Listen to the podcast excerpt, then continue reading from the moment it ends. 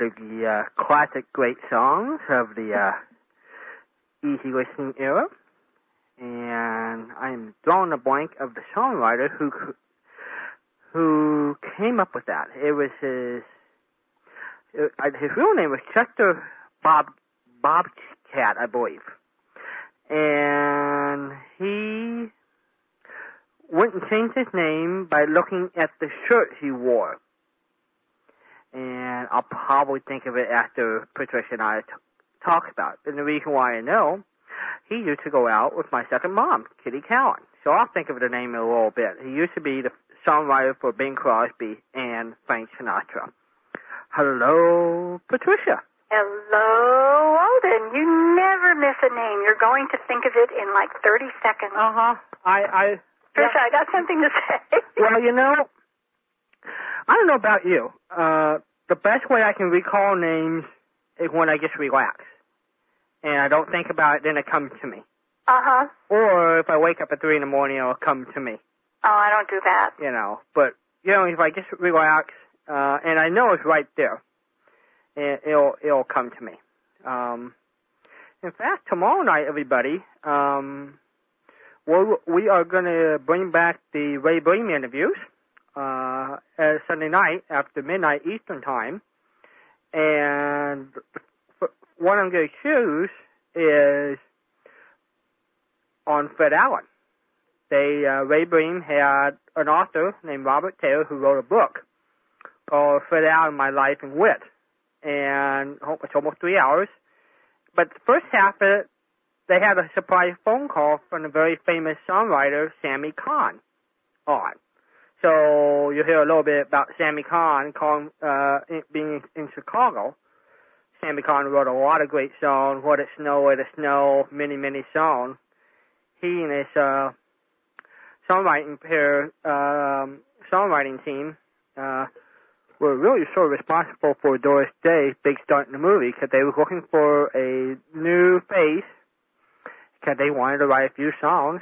You know, they had Oscar Levant picked out and everybody, Romance on the High Sea, and they were at a dinner party and they saw Doris Day and they said, "Hey, will you come do this for us?"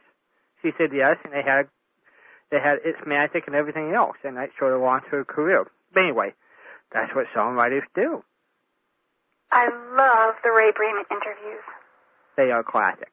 Oh, they are. He was so cool. Uh, Are, are you going to have any more, you know, uh, personal contact with him? Uh, oh, sure. I got his email and everything. You bet. You know, um, if I can just if I can just get uh, if I can just get ready to say, hey, I'll come on. You know, he uh, he, he used to do the all night for thirty some odd years, and I think he just likes to have somewhat normal hours. So um, who knows? You know, but I I do I do talk to uh, I do exchange emails with Ray. Um, Huh? bedtime always just just pick up the phone and call him. But uh, he's Run out of interviews. Please call him. He is just such a wonderful storyteller. He's, yeah. Oh, such a great voice to listen to. And I enjoy them so much, so I'm really glad you're going to be doing them. Yep, I've been st- I've been keeping them on ice during the holidays, but as you know, the snow melting in Florida, we can bring them out. Oh, my goodness. Oh, we did not do well this winter, did we? Oh gosh, it it really has been difficult for um I mean for the average person. You just put on a coat and bear it, but um you know, for people like our farmers and orange grove and citrus grove owners and tourists who are paying $200 a day for a room and it's too cold to go out on the beach. it, it really was difficult for an awful lot of people. This was the longest cold spell we have had in 60 years. Wow. And it was a humdinger. We were below freezing on night after night after night. And it just, well, I'm not built for this. No, you left you left the Northeast to get away from it, and it came down to follow you. That's I not am- fair. Much too delicate for this. I keep telling people, but most of them don't believe me. so anyhow, um, Uh oh. You think we're gonna pick? Let's pick up the phone and say hello, hello, caller. Hi, And who's this I'm talking to? you're talking to Ron from Hawaii. Hello, Ron. How are you? oh, I'm fine. I enjoyed that interview with that writer that you had on earlier. Ah, Tom Cook. He was a very nice guy. Yeah, um, and he must be, how old would you think he is? Well, as um Kris Kringle said, he's he's uh, older than his teeth and is the same age as his tongue. okay. Did, did you say that Kitty Kallen was your second mother? Uh huh. She sort of adopted me. Yeah, she is my second mom. You know, I, I went to a funeral about three weeks ago, Right. and I played. Well, I had to play. Uh, the the gal that died, her favorite song was "Chapel in the Moonlight." You want to know a secret about that song? Well, I know it was recorded by Kitty Kallen. Yes. You want to know an inside secret? Go ahead. She did not like the song. She did not. She did not. She only did it as a favor to save somebody's job. Oh my God. Um, because she was the hottest thing in 1954, and uh, she decided she had um one record session left on her contract, so she went in and recorded "Little Things Mean a Lot," and they had to come up with one more side. And there was a friend who was a song plugger who was desperately trying to hold on to his job. And Kitty recorded just to save his job, even though she did not like the song.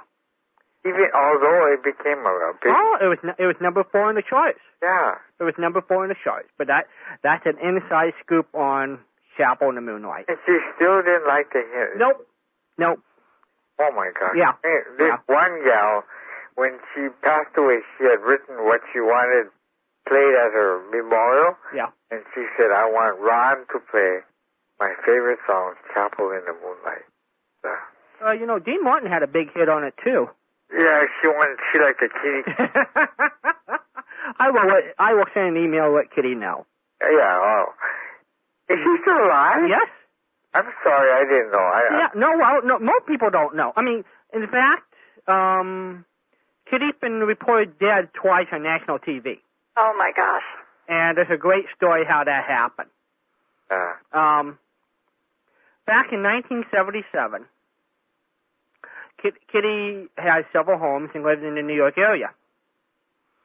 And so I think Kitty was in the back arranging flowers. She likes fresh flowers. And her husband Bud was in the front part of the house and the phone rang. And the phone said, Bud, yeah?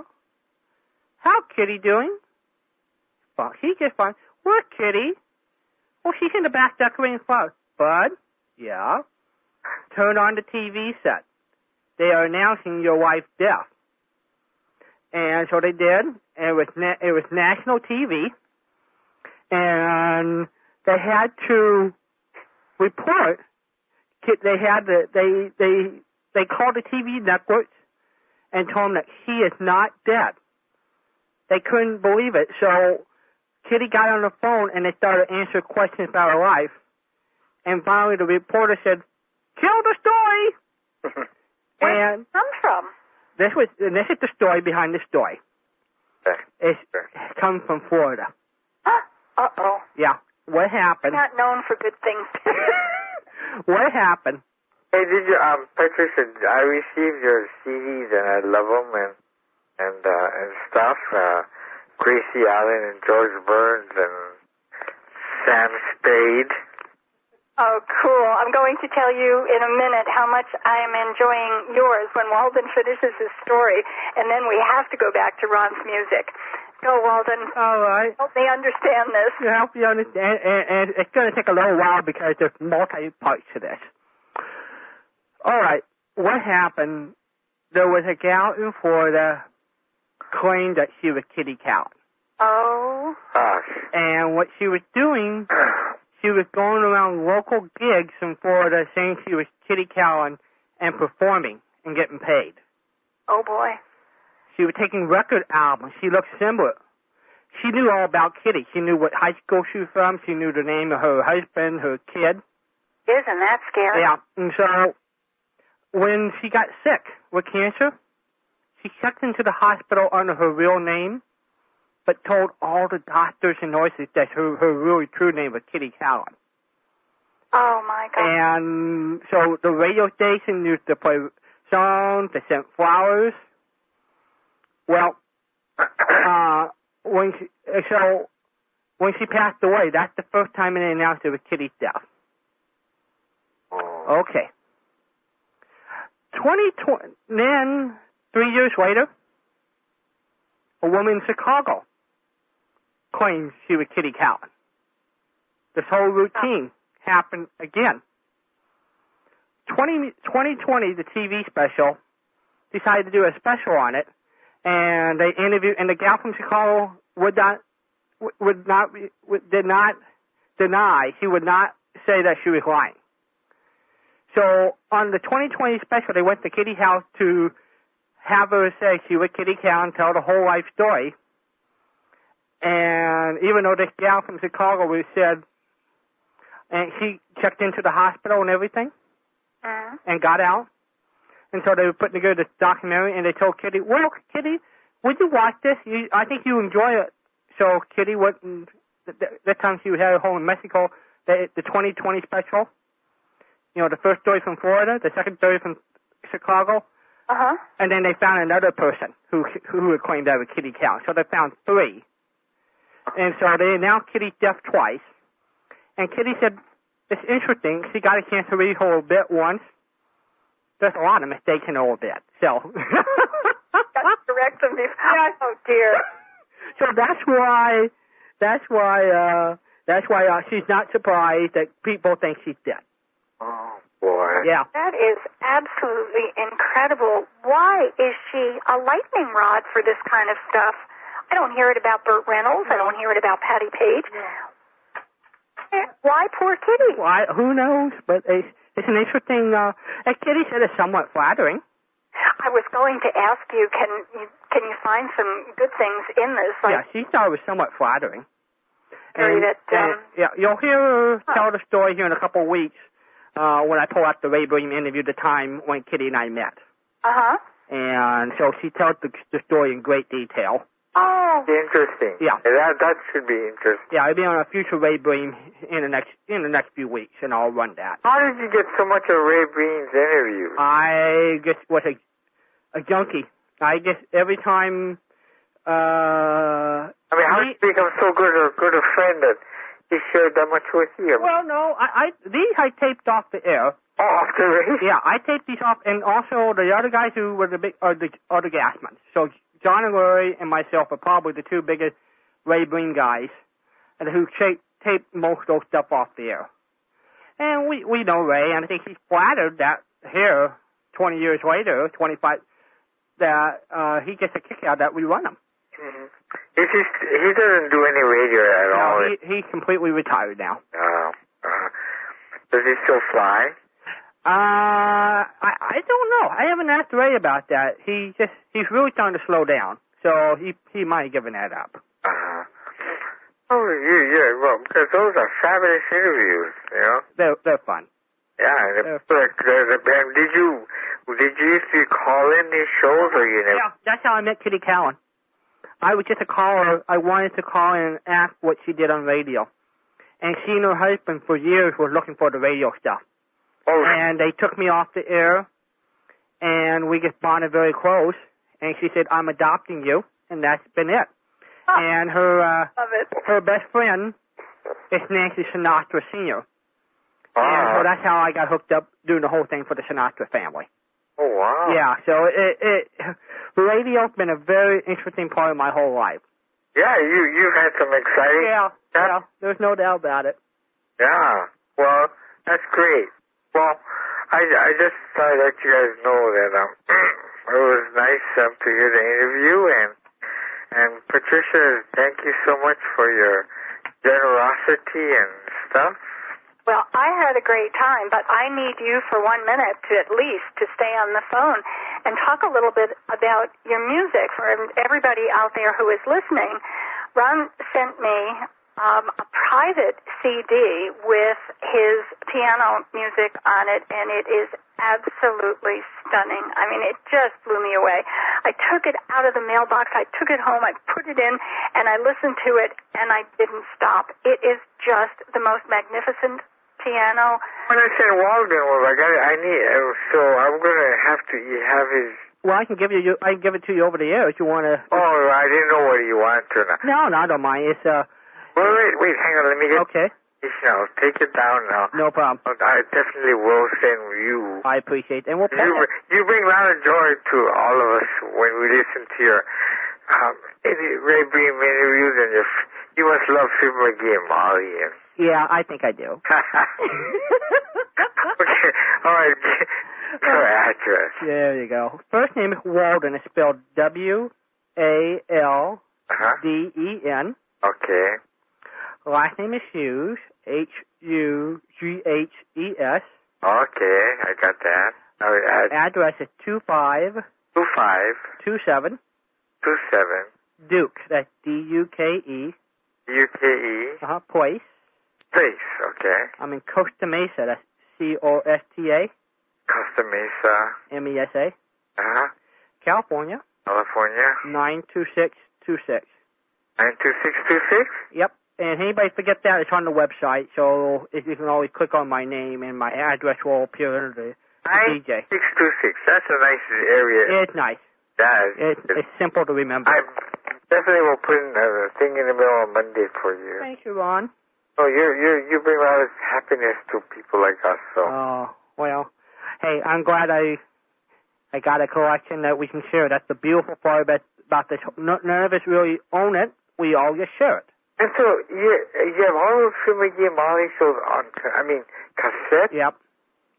I have uh, over 250 cassettes of Fibber McGee and Molly, and that doesn't count the CDs.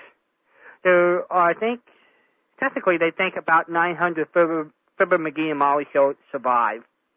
If you count the 15 minute versions and the 3 minute versions and Yeah, I, that was interesting where the, the guy, um, Cook, that he wrote for Fibber McGee and Molly Mhm. uh, in the in the 50, after 1959 or Yeah. somewhere around there, or right. when those were like what 50 minute shows or something, or Those were 5 minute shows. Five time. minute shows. Yeah. My gosh, you know, I, I didn't know that. Um, You want to mark this on your calendar. Uh, Patricia and I are going to be hosting a Fibber McGee and Molly special on Friday, the April the 16th, because Fibber McGee and Molly will turn 75 that day. And so we're going to start several hours before Frank comes on. And so Patricia and I will hopefully have some interview some of the uh, cast members of the show.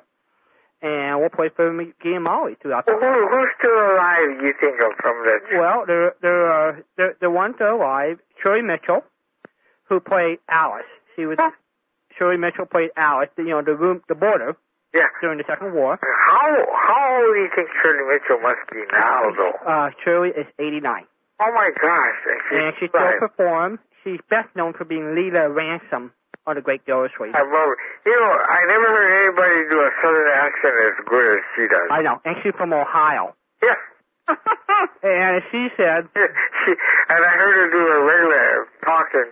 She sure knows how to put that southern thing "Oh on. yeah," and she said they asked her one time. No, I never went to the South until I came up with the character, and they and she said until I didn't do the character, I finally met some people from the South who talked like that and who acted like that. You know, So Shirley Mitchell is still alive. Shirley Mitchell's still alive. Now, Gloria McMillan, who's best known for playing Harriet in Our Miss Brooks, she was a she played two roles. She played a young next door neighbor friend in the 52. She's still alive. Yes, and she also was a niece of Fred McGee and Molly Right. in uh, 15 minute shows. And then uh, the character after Robert Easton was a next door neighbor on the 15 minute shows. Those are the three. Now we have bit players who who did you know one shot, two shots, but those are the I would say the three main cast members. Um, I'm anxiously going to wait to hear how Shirley Mitchell. You know, they did an interview with Janet Waldo, not how I remember, and she still sounds pretty decent. she sounds great. Yeah. She sounds great, and uh, I don't know. Patri- Patricia and I will definitely want to have Shirley on that day, and who knows? Maybe we'll have a. Cause Shirley did so much radio. Maybe maybe we ought to just do a separate interview. We'll we'll figure that out. Uh, Yeah, I hope when I'm 89, I still sound um, like, you know, like Shirley, yeah, yeah, and she still performs at the conventions. she does. Yes. Uh, well, it's been nice talking to the two of you, and I want you guys to know that um, it's fun listening to you two banter back and forth and the stories you got to tell. Hopefully everything is true. Hopefully, if Frank Bresee says yeah, or else we make it up. Yeah. Well, if you do make it up, you do you do some good making up. we do well. And also, I, I give um, Patricia credit because in Florida, we're you're five hours ahead of Hawaii, and most people would be crashing around this time. They're so tired, but not you. Let's see, it's uh, ten after. It's almost ten after eight in Hawaii. After one here. I know, I know. You're five. Oh my gosh, and and you still sound like you're still wide awake. That's because I am. You probably must get up around 12 noon at lunch or whatever. I don't know. And Warren, you too. I mean, you're, you're, it's 10 after 10. And, Yeah, I'm definitely a night person. and I am too. Yeah, yeah. We just have to cultivate this attitude in the rest of the world, Ron. Everybody should stay up late. anyway, I'll, I'll, I'll, I'll put the thing in the mail and you'll receive it sometime this next week. Thank you, Ron, for doing that. You take care, good buddy. All right, you too. Um, before you go, do you like Fibber McGee and Molly? There, well, if I had a, if I had a grandma and grandpa, I guess I would have Phil McGee and Molly as my grandma and grandpa. Ah. That's sweet. I would too. Yeah. I thought of it in those terms. But do you like the show itself? Of course, they're they're, they're funny. Uh, I thought that uh, what what's the guy's name that played um, Mayor Trevillage or Mayor the trivia. Uh huh. Gale Gordon. Yeah, he's so cool. Yeah. Yes, he is, and I love it when he trips up with his words. First get all mumbled up and jumbled up and everything. He, yeah, he's so good. Gil Gordon in Our Miss Brooks and in uh, Sir McGee and Molly. I mean, he and in I love uh, the, the Lucy show. I He, he's a, I mean, he's a great character actor. You know. ask ask me what else he did. Just ask me, Ron. Just ask me. Okay, you probably know a lot. I'll ask you. Now, what else did Gil Gordon do in his in his in his life of as a as a radio and TV star? Go ahead. Gale Gordon was the first Flash Gordon. Really? That's what it says out there I have. on the internet. You have to believe it, right? yeah. Here's another one. What? When? Gale Gordon's mom was a radio actress. Really? She was she was the uh, landlord on My Friend Irma. Mrs. O'Reilly? Yes, Mom? that's Gale Gordon's mom. What is that? What was her name? Gloria Gloria. Gloria Gordon. That was his mom. Uh, well, did she really have that Irish accent? I have no idea. I think there's just great. I think there's great acting talent in that family. Dick, why don't you call her up? Why not? oh, anybody. Ron, what I'm fishing around for is what show would you like? And I'd be happy to send them because I've got all these fabulous shows on my computer and they're no good unless I can share them. did you get rid of? Did you get rid of what the thing of the Mounties? oh. oh, the Mountie Show. Yeah, she sent me a copy. That's how she got rid of it. She got rid of the Mountie show, or she sent you a copy. She sent me a copy, and I did listen to the Mountie. Yeah. No, I love Film Ricky and Mountie. They're cool. They're cool. They're, they're, they're great. So, yeah, you can do whatever you want to do. You can send me that. That's great. But hey, well, so Walden, I expect you to call Gloria Gordon and see if she's got an Irish accent. Yeah, I'll see if I can arrange that. And you let me know. And then Patricia, nice talking with you, and and surprise me and send me whatever you want to send me. Okay, fun talking with you. Thanks for calling. Well, I'm a I'm a pretty fun guy once you get to know me personally.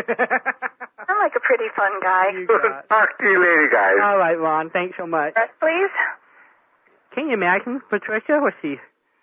We you got a call from six thousand miles away. Isn't that wonderful? Isn't the, isn't technology something else? And he appreciates what time it is here? I know. I would. I mean, you know how how intelligent I am with time. I know. He's got the hours counted right down to the minutes. Isn't that a scary thought? Anyway, it was interesting. There's a great Gil Gordon story. Um, uh, Gil Gordon first comedy show really was Fibber McGee and Molly, and Jim Jordan was a little nervous hiring him because he basically just had a stage background, and uh, Jim, I think, was very pleased how it all came out, but he was just a little nervous when he first hired him to play that role back around 1940 or 41 or so. Uh, do I recall that Gale Gordon had a different character, a very minor character, before he became Mayor Latrivia? Maybe, I I- maybe so. I have to go back and think about it, but I, I think he he might have. Uh, It, it sort of makes sense. I don't think they would have. I don't think they would have created Mayor Latrivia to be a one-time shot.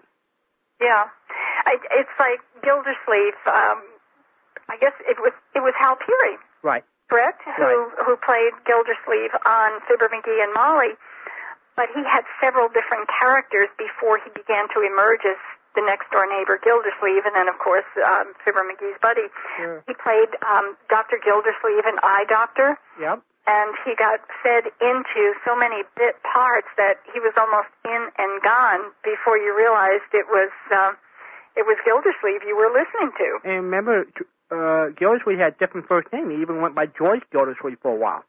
I did not know that. Yeah. I did not know that. Okay, what's it's Throckmorton P. Gildersleeve. Right. What's the P stand for? Well, I have. I, I I know I'm going to be shown wrong, but I still go. I still like the story. That's really Throckmorton Place because that's where that was the street that Hal Peary lived on when he was in Chicago. And I think it got turned around to another way. Uh-huh. His middle name, and he did announce it. Uh, I, Fibber pointedly asked him one. I'm going to have to start saving these shows that have all these wonderful bits of information, like Teeny's real name and Gildersleeve's real name. Um, they asked him what the P stands for, and he said Philharmonic. That's what the P stands for.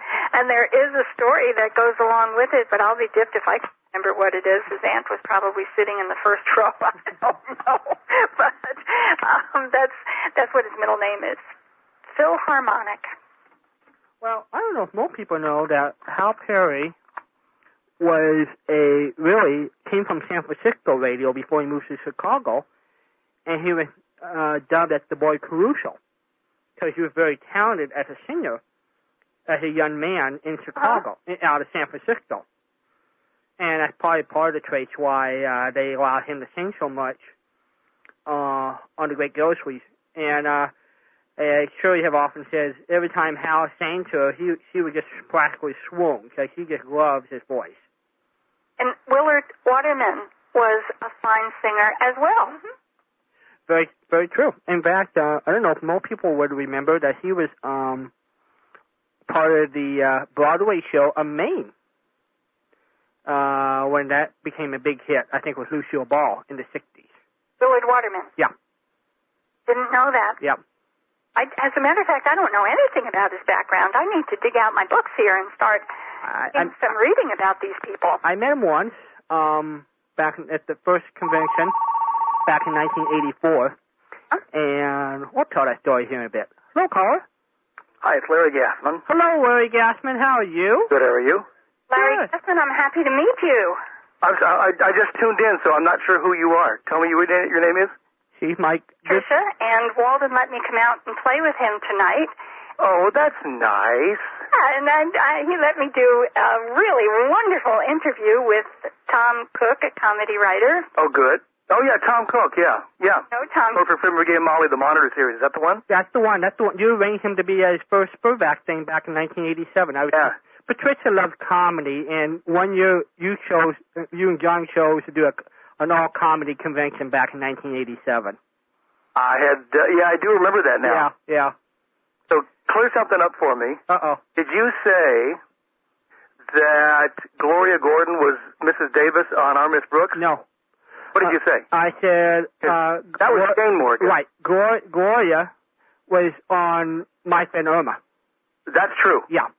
That's true. Yeah. I, I didn't think you had said that, but I thought to myself, I better double check. Well, I think the reason why we we we switched from talking about Gloria McMillan, who was on Our Miss Brooks, and then we got transferred into uh, uh, Gloria Gordon. So I think that's you know Yeah, and, and and people have made that mistake in the past. that's true. They've called uh, Jane Morgan Gloria Gordon. I've heard that a couple of times, not not from you, but from other people. So I thought I I just ought to check. And I don't. And we never met Gloria Gordon because I think she was gone at the Well, time. Maybe you want to reminisce a little bit with Patricia. Uh, you met a lot of film game Molly Cat, and you did do a nice long interview, probably one of the very few, with Gale Gordon about old time radio, and you did off the Sportsman Live. Reminisce about that We day. did. Um, we had been trying to get him for a long time, and and he lived out in Borrego Springs, near the end of his life, and uh, and we had been trying to get him, and he was never in town. And he said, "Well, he said, I've got to go into town now. Why this is, I don't know."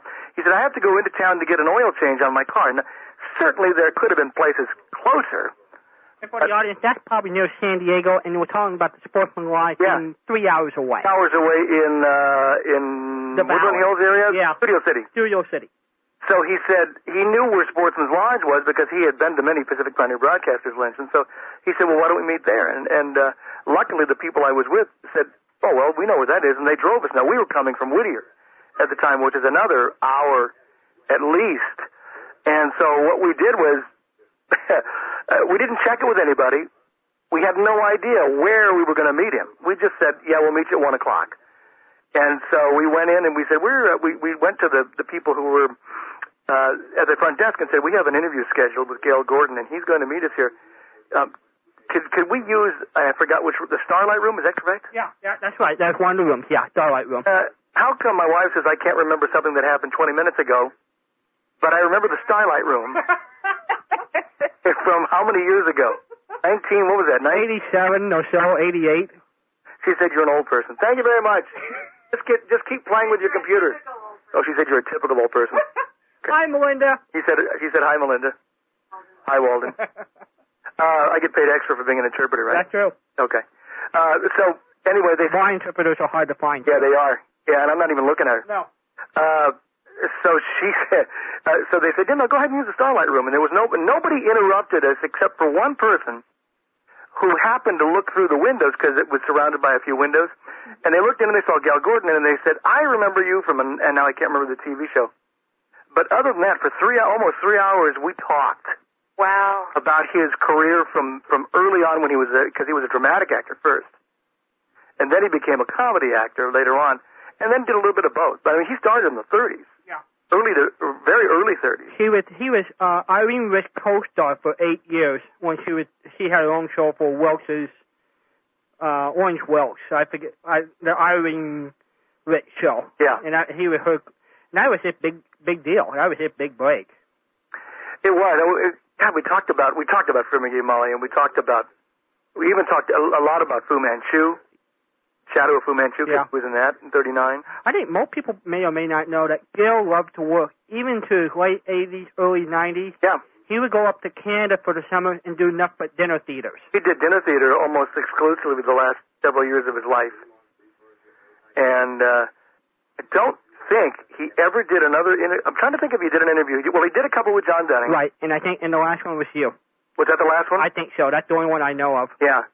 Yeah, I mean, other people tried to get him. They tried to get him at Friends Yeah. of Old Time Radio, and, Yeah. he couldn't, and he couldn't do it. Not that he didn't want to, Yeah. but he was busy. Uh, and, and and so we were really fortunate. And he was very nice. It's funny because at first, here's a guy in his 80s, and we were at the time In your 30s, Yeah, mid 30s. And and and it, it's like it was so often when we first met a radio person. It was like, God, how much of this am I going to have to explain to them? They didn't mean it in a condescending way. Mhm. but you know they're they're they're 50 years older. So we would start asking questions, and within a few minutes, five to ten, you could noticeably feel them warming up, because then they knew these guys have an idea as to what they're talking about. I don't have to explain everything about radio, and it made it so much nicer and so much easier because we could talk about people that we'd either met and that he had known for years and years and years, and it made it very very nice, and we had a terrific time. Did I send you that interview?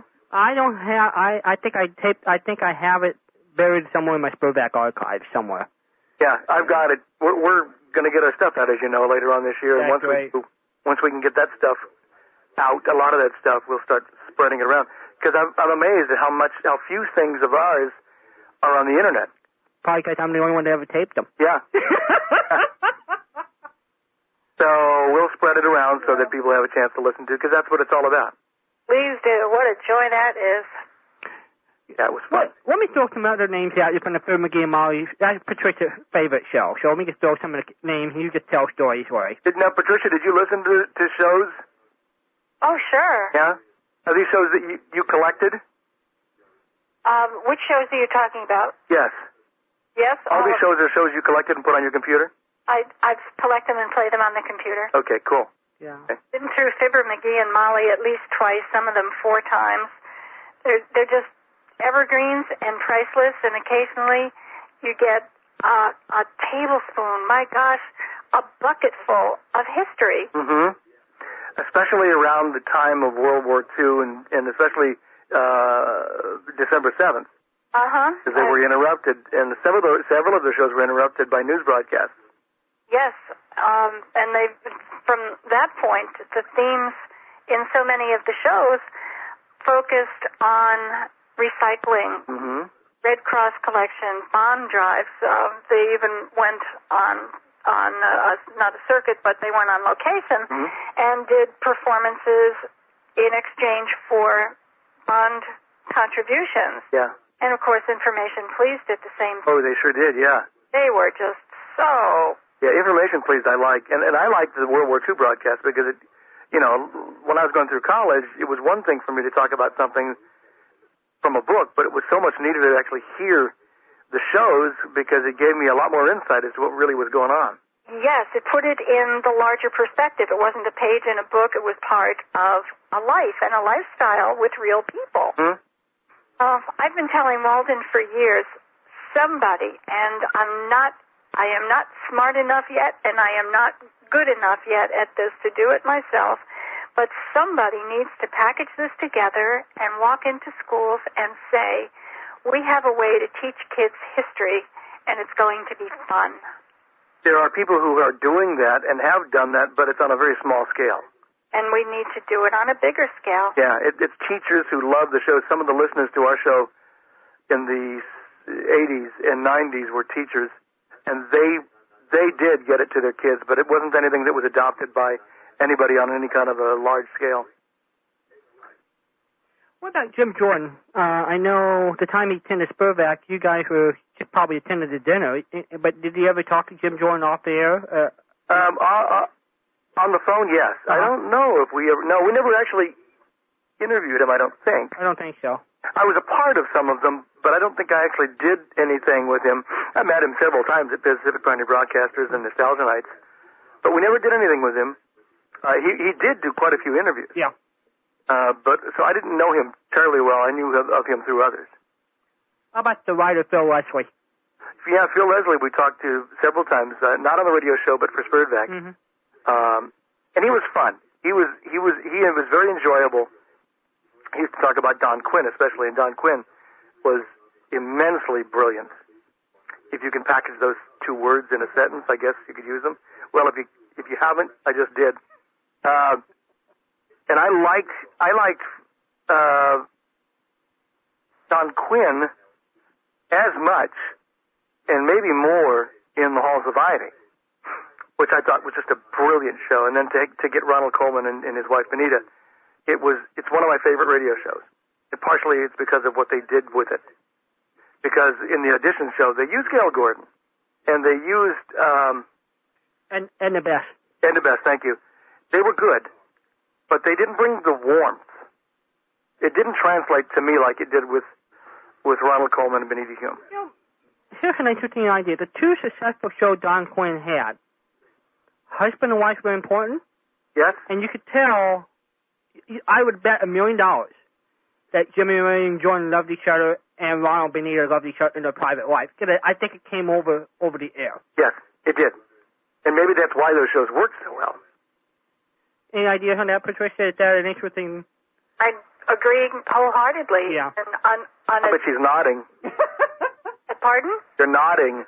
Oh, yeah, I'm right. I'm nodding. I'm nodding. You can't hear me nodding. The phone a couple of times so we have an idea as to what you're doing when you're nodding. Ka-thunk, ka-thunk. Thank you very much. You're very welcome. It is something that I have noticed along the way that as a couple they they they had magic together. There was something that connected with them that you couldn't describe, you couldn't see, you couldn't touch, but it was there. And uh, you know the enjoyment that they had back and forth. And the same thing happens with Ronald and Benita Colman, where you can tell by the way they deliver their lines, it is a personal connection. They're not reading a script; they're connecting with the other person, and it sounds like a subtle difference, but it isn't so subtle at all. And I think you're absolutely on target. And it didn't just happen with the Halls of Ivy. It happened even when they did all those Benny shows. That's exactly right, and that is the uh, that is the the benchmark, if you will, when they can translate that kind of an attitude and a feeling Mhm. and take it with them, translate it into another setting, and just take it with them. You know it's real, Yeah, it really is. Not something you can put on in in different venues and in different circumstances. And they they had it. I think Jim and Marian had it too. Yeah, I do too. I do too. What about Shirley Mitchell? You work with her so much doing interviews and uh, conventions and things. Any thought? She's definitely a pro's pro. You, you agree about that. But that? yeah, she is. You know. She is. She she did a few even with us, and I think a couple of reps when she wasn't feeling well and she Yeah. was sick. Oh, I remember. I think one year in Colorado, she didn't have any voice at all. No, she didn't. She she came in, she flew in, uh, went to bed, and um, I, I don't know whether it was tea that she drank. I can't remember. Uh, but she went. We didn't see her. I saw her briefly, and then she just stayed in her room for all all day, uh, and then came in to do the rehearsal, and and just read her lines. She didn't do much with the lines, just read them. But she was uh, she was very good during the actual on-air performance because she had waited and waited, and her voice wasn't back totally, but it was well enough for her to do the job. And uh, and you know, then of course people talked about the fact that she had been sick and she had done such a great job to come back. But she said, well, you know, it's that's the way it was back then. Even even if you were sick, you still worked as much as you could. And she did. She did a terrific job. I can't remember the name of the show now that she was doing then. But but it was yeah, it was a lot of fun to watch. Frank Bresee has said similar things at different times. Uh, when I've asked, well, how do you do a last minute substitution? He said, we didn't. You were there. That's what you were. It didn't make any difference what kind of condition you were in. You were there. What time substitutions happened really was when people were, you know, they took a little longer to actually get back from Huh? from a watering hole, and then they would come back in and they would, weren't able to work, and then you had to physically substitute for them. But you know, generally, even if they were sick, if they were sober, they were working. Right. Right. And that that was, you know, nobody called in sick. No, You don't call in sick at a radio show. And everybody was ex- no crying in baseball. There's there's no getting sick during a radio show. Yeah, That's true. Yeah. True. And that was the emphasis. I mean, obviously people did. I remember a show, uh, one of the Boston Blackie shows. Blackie had no voice. He had laryngitis.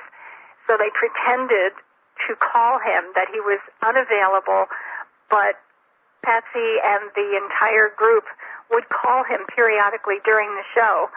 And at different points, he would actually come on with a whisper, if I'm remembering correctly. You remember which one it is? Because I think I've got just about all of them. I don't. Uh, I just said to Walden before you called that when I come across these shows, I need to pull them out and at least keep a list of the unusual things that Right. go out. And I'm starting. I'm trying to find the show, the Fibber McGee and Molly show, with Harlow Wilcox, who comes in in the middle for his commercial, and of course interrupts Fibber, which is pretty much the routine, and he starts talking, and he made some kind of a comment, just offhanded, and you know he ad libbed it. There was no way this thing was in the script, and it it kind of danced on the edge of red. It was like pink, and if he had part of if he had that in the script, the censors would have sent him to his room. I mean, it, Really? it was just, and I don't know which show it is. So I'm happily listening for the third time to my entire. Wow.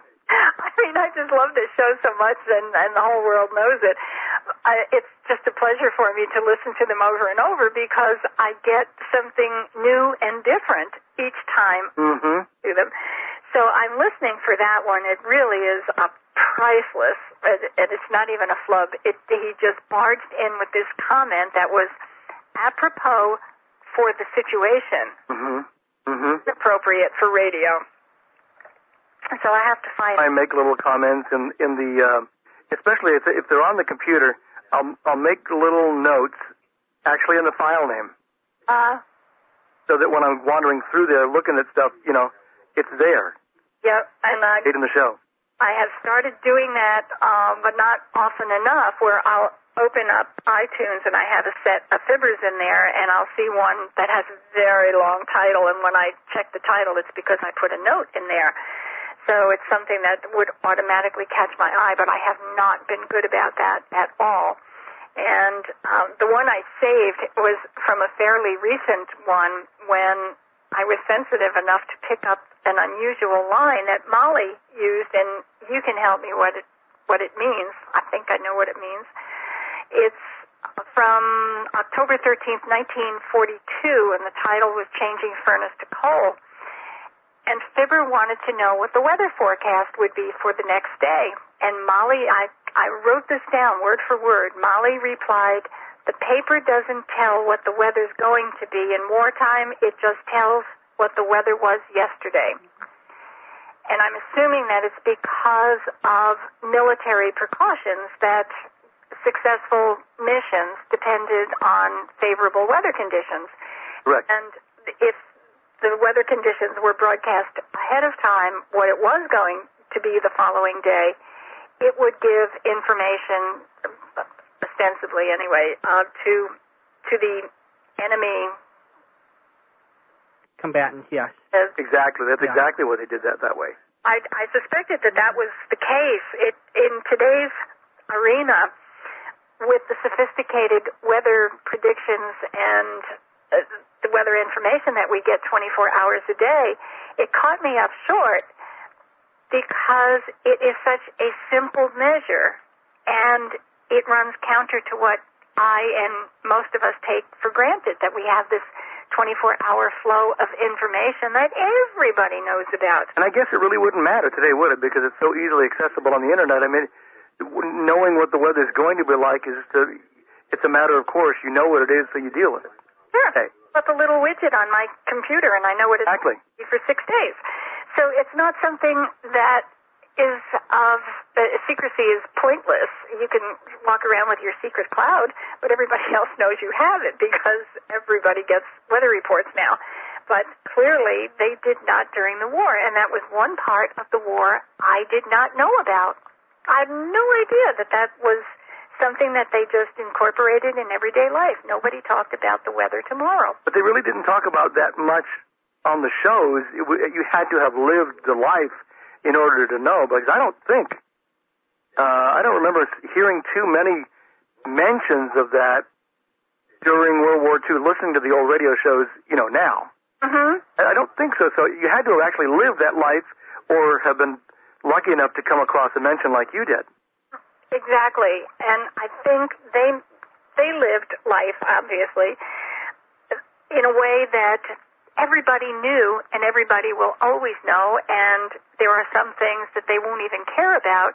So it was it was just a commonplace thing that they didn't talk about everyday things. And we have limited opportunity to know what went on in a household on a on a on a normal neighborhood street. Those aren't the kinds of historical accounts that we get. And so I rely on something like the old time radio shows to fill in some of the blanks for me.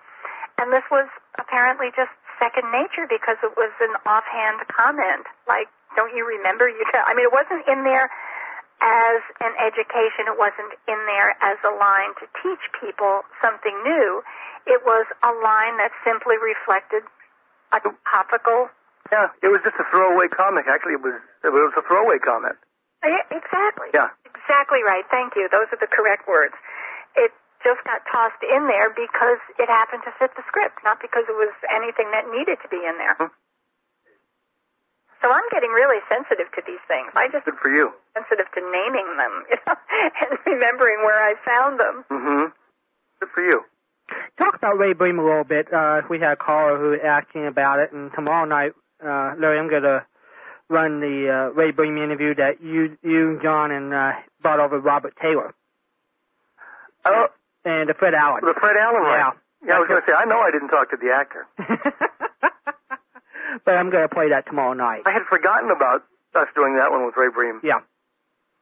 Can you talk about the first time you even went over to Ray Studios, or what? What do you remember? About, Because you guys almost were doing one or two shows a year. I'm trying to remember which one was first.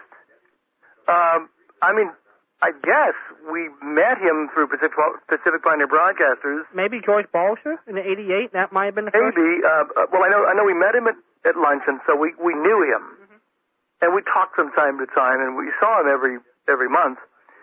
And I guess um, I can't remember when he first. Well, I think you put him on the big band panel in '86. that what it was? Okay, because I, I figured probably that we'd put him that he'd come to SPERDVAC at some point. Yeah, that's when I think it was. And so, so obviously, he got the SPERDVAC newsletter, and he said, "Hey, uh, would you like to bring some of these people in when you bring them in for the SPERDVAC convention, like on a Friday night?" And of course, we were foolish enough to say, "Sure."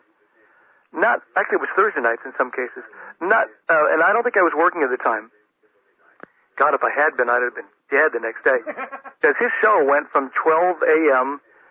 to often 2 and 3 in the morning. And then we had to get up the next morning, I think, for SPERDVAC, and we were up by 7 or 8.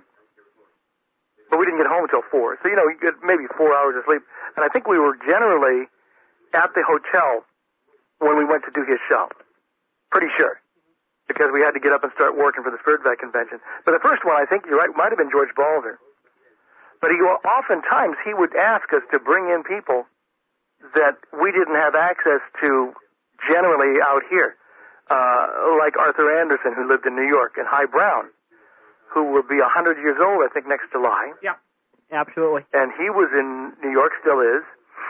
Uh, well, I think I can't remember where Jim Hawthorne was living when we brought him in. Maybe Colorado. Maybe so, yeah, yeah. And I'm trying to. I don't remember. I'm they're probably missing a few other people because we did have others, like Robert Taylor, who was, uh, I think, in Boston Right. at the time and had written a book on Fred Allen. Right. And there probably were a few more that I'm not remembering. But yeah, we were lucky for a space of four or five, six years.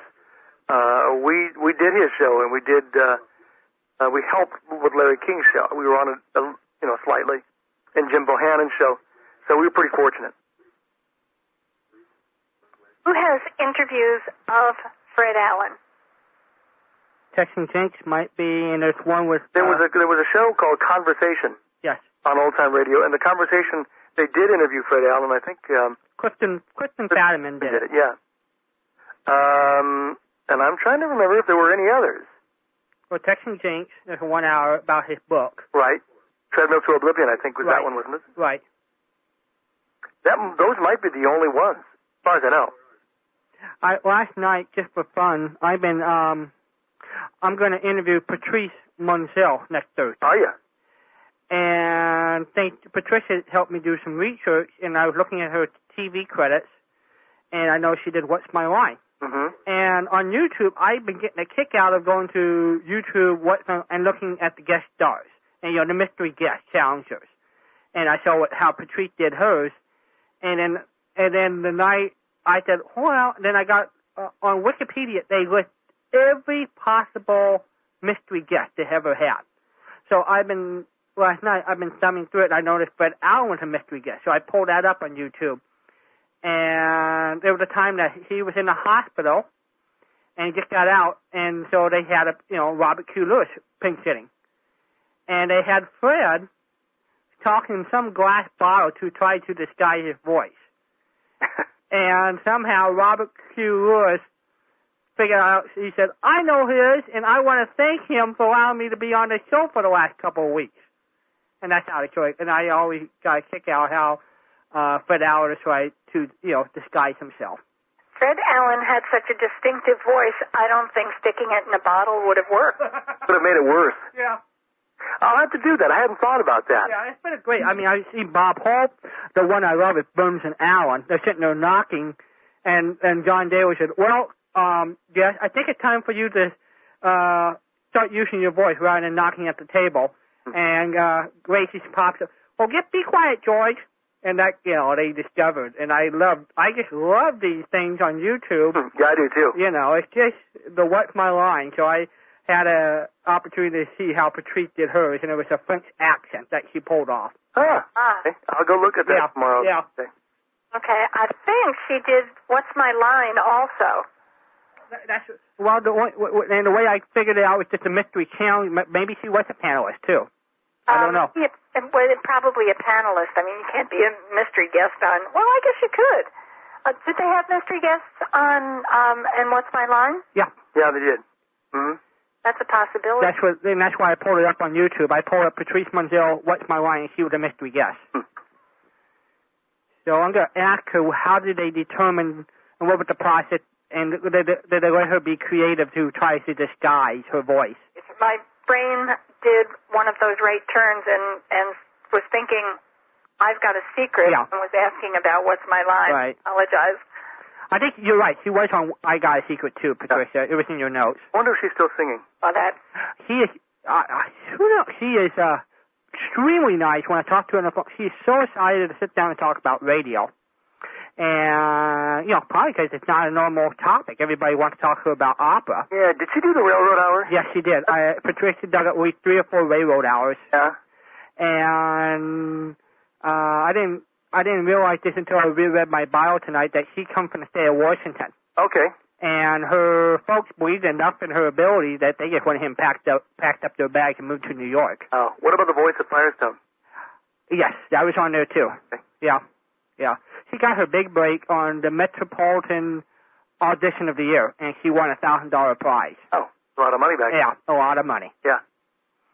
But anyway, we're going to sit down and talk about because the reason why first time I ever heard that the time you played uh, on the first time you did the uh, your all night Christmas special, you played the Paul Whiteman ABC Christmas party, Oh, okay. and that's what she, that's the first she was on there, and that's that was the first time I've ever been exposed to her. So I've always I always liked that show. So I've already that's when I found out she was still around. I figured, hey, that's Warren for you. He'll go after the old time radio guest. That's a little unusual. Mm-hmm. Good for you. Well, that's that's great. Good for you. Yeah. Dynamite. It, it really is. It's going to be. It's, I was just so surprised when I was going through the information at the range of her performances, from opera to comedy to variety. She she just covered all of the bases, which I think is quite remarkable. When you start out as an opera singer and a well recognized opera singer, I think it it should be. you know, Obviously, it wasn't for her, as, as far as I know.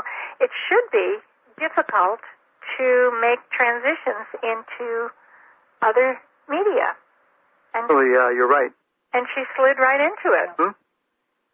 Loved the comedy. So I had some surprises when I went ferreting around for some information. It was just great. I mean, Walden, you keep my assignments coming, please, because Uh, education is coming from. oh, I know. It, it's a it's a hoot.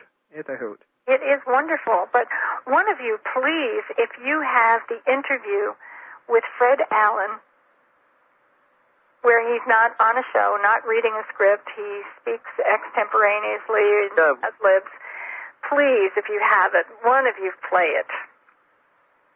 I I I, I had a tape of uh, conversation one time. I, I've been I've been looking for that one. I'll have to look and see. Clifton Fadiman, uh, and probably the time when Fred was coming out to a book. Clifton sort of, I think people may or may not forgotten that for many years he was the book reviewer. Was it for the New York Times? New York Times. Yeah, and that must have started. Well, I think it started way before he started Information Please back in the 30s, because he used to do that on local radio in New York, Right. and that's when Golenpaul decided to pull him in for Information Please. But I Uh-huh. think he kept uh, uh, some forms of shows like that forever, and this I think he mentioned this was the last sort of conversation Fred had before his passing. Yeah. Mm-hmm. Mm. Well, I I'm going to leave you. All righty. I'll let other people talk because I've been on uh, way too long. No, no, no. You've been wonderful, uh, and you got you let me get in my request. Please find Fred Allen and play him for me. It was. I think I have it somewhere. I'll have to look and see. I am not particularly fond of the and Allen's Alley and the Fred Allen Show. I kind of get lost in the scripting. It, it's it's not spontaneous. It's artificial. But when he was by himself, as as for example, a guest on Information Please, he has me on the floor. Yeah. I am Very funny. I'm just laughing out loud, and he is so sharp, or he was so sharp. He could pick up on anything hmm and and make the world laugh. Yeah. Yeah. You're absolutely right. So that's the interview I want to hear. Oh, good. I think I may have it. I'll look and see if I do. Bless you. Thank you. Bless you. I'm happy to have met you. Thank you. Well, nice to meet you too. You have a. And I'm glad you're here keeping Walden semi-honest. That's right. I, I'm so glad. I'm happy that he let me come out and play tonight. Sure. Cool. And Patricia will be back with me in two weeks, everybody, when we have Joe Franklin. We're going to do a live interview with Yeah, very good. Yeah. Good. He's he's he's fun. He is fun. Walden, Walden says I can join him because I speak New York. He's from New York. You know, me, Uh huh. being a California boy, I don't know. I mean, I've got, thank goodness, some interviews with Joe, but I figured Patricia grew up hearing all those guys. She would have a better Oh, sure. Yeah. hmm Yeah, and she can speak from from memory, whether you can you can speak from just hearing the recording. That's true. Yeah. All right, well, we'll let you go. All right. And thanks for calling in. You're welcome. We'll talk later. All right, pal. Bye-bye. Thanks, Larry. Have a great weekend. Thank you very much. You too. and, and there's the legendary Larry Gassman, who is uh, uh, definitely a hallmark.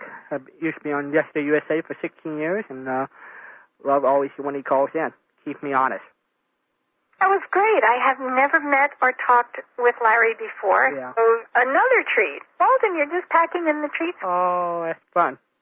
we can give out the number uh, before we uh, play our another show here. If anybody want to give us a, a call here, you can. It's seven one four five four five two zero seven one. I think you give out the number. We got two phone calls. I wonder why that is. Seven one four five four five two zero seven one. And anybody want to guess what the first show going to be? You're right. You're absolutely right. It's from 1952. You know, everybody know how much I start Christmas early eh, before anybody, and I always finish it late because I always have a series of uh, shows I love to play, and I want to play them before, you know, I'll just play them during the other time. But yes, it will be a Fibber McGee and Molly from 1952. Christmas one? Which one? This is the one where they decide to decorate the house for Dr. Gamble. Oh, that's cute. Yeah, yeah. So I pulled out the uh the her Radio Spirit put out a nice box set and there's four shows in a little box set I want to play before I put put that one away away. Super. But I haven't heard that one in a very long time. Yeah. I don't know how it escaped me, but um, it'll be fun. Pet Milk. I think with Pet Milk or uh Reynolds aluminum no probably Reynolds aluminum.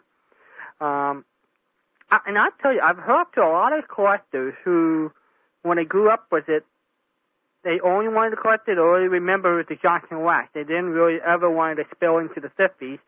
And they did some fun shows with the Pet Milk and the Aluminum Company. I mean, I'm surprised how many people sort of say Fibber McGee and Molly ended in the 1950s, but really they had another 10-year run after that. I understand. We've talked a little bit about this at one time. About, I guess, it, Frank. Yep. Frank says the show stopped when Johnson Wax stopped. And that just baffled me because there are so many wonderful shows that run right through the early 50s. Right up almost until the middle 50s. And they are really creative. uh, They're just super shows with wonderful material in them and great writing. And as you say, so many people say, Mm-mm, sorry, Johnson Wax not there. The program isn't either. I was going to mention when Ron calling from Hawaii, there's an interesting Fibber McGee and Molly tie. The only interview we have with Don Quinn Mm-hmm. is the time he was vacationing in Hawaii in 1951. For heaven's sakes, how did that happen? I don't- so he was and he went in and did a local interview for a local radio station, the NBC affiliate in Hawaii, and that's the only interview we have of Don Quinn for a half hour. And it was casual. Here he is out of his element Yep. in the the great entertainment areas of Yep. the country, Yep, and he goes on vacation and gets the interview. right. Wow. Yeah, so that's that's sort of a little tap to the hat to Hawaii. Thank you guys for recording that, even though you might not have thought of that. Uh, but you you helped out in uh, McGee and Molly history. Let's put it that way. Another piece of history that was unwittingly passed on, or somebody recognized the value. Not likely, but it was probably for entertainment. But maybe somebody did indeed recognize the value of having the words of such a wonderful person.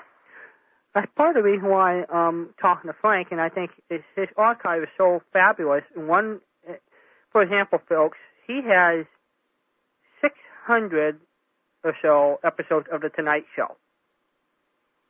And I don't know if most people know that from the late 50s throughout most of the 60s, The Tonight Show does not survive.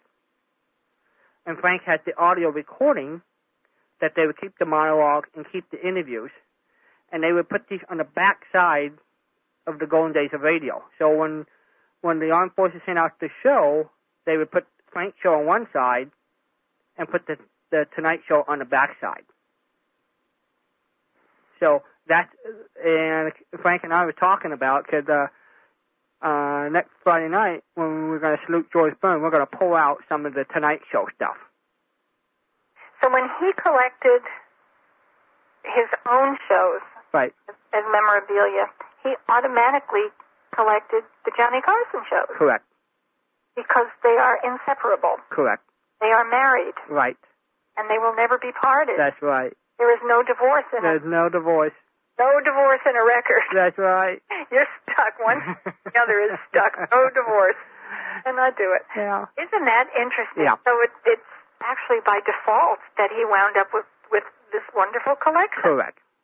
Correct. And uh, so um, that's part of the reason why Frank, when you occasionally him put put a Tonight Show clip in there, because he's the only one that got it. I love it. Yeah. Isn't it wonderful when somebody can say, I got it. I got it. And not in a mean way with another person who perhaps wanted it and might be jealous even, but just to just to get joy, honest to goodness, pure joy out of having something or having something enrich your life. Not the kind I've got it and you don't, but I've got it and isn't this wonderful?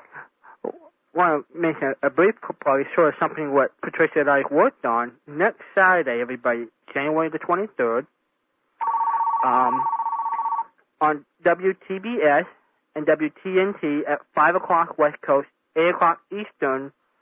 They are doing the Lifetime Achievement Award for Betty White.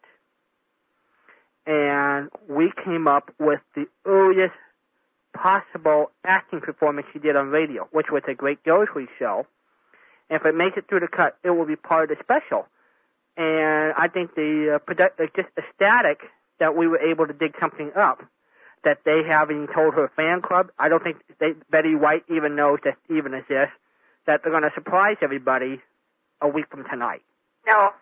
Um, Kathy said when I, this, this for anybody who's listening is a person I do not know, but she's in California and she was working on this and she said that Betty White knows something is happening but has no idea that it is a major tribute and it will be her evening period. Uh, so that's so. If you want to see it's going to be a broadcast. I'll run tape because you know I want to see if my clip made it. Hello, caller.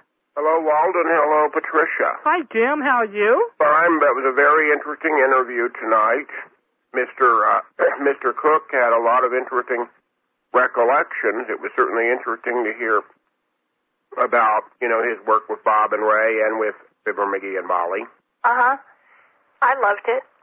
And it was, I was thinking about their staying power. Now, as, as I was listening tonight and I was talking about Fibber McGee and Molly, I was thinking about the imagination aspects of that show is what made it go. And I, I used as an illustration the fact that when it went on television, of course, two problems. They had a different cast on television. And it, it was not a it was not a video success at all. I think 26 weeks it lasted, if I remember right. And I think one reason for that might have been because it was a different cast. It was, if I remember right, it was wasn't it Cathy Lewis and Bob Sweeney Correct. that played them on television. Yep. And the other thing is, I think with the hall closet and all of that, with the closet and the images we had, if you saw those images on television, it, it just would not have been as funny. I don't think. I don't know. I don't know if, if the Jordans had played it on television, if it would have gone over visually or not. I guess one can speculate about that. Walden sent me a set of Fibber McGee and Molly movies for Christmas, and on two of them already I have picked up the closet routine, and it it's almost disappointing to see it. It's full blown. It's the best they could do with a closet and stuff tumbling out, but it is so different because it doesn't match what I have in my head. Right.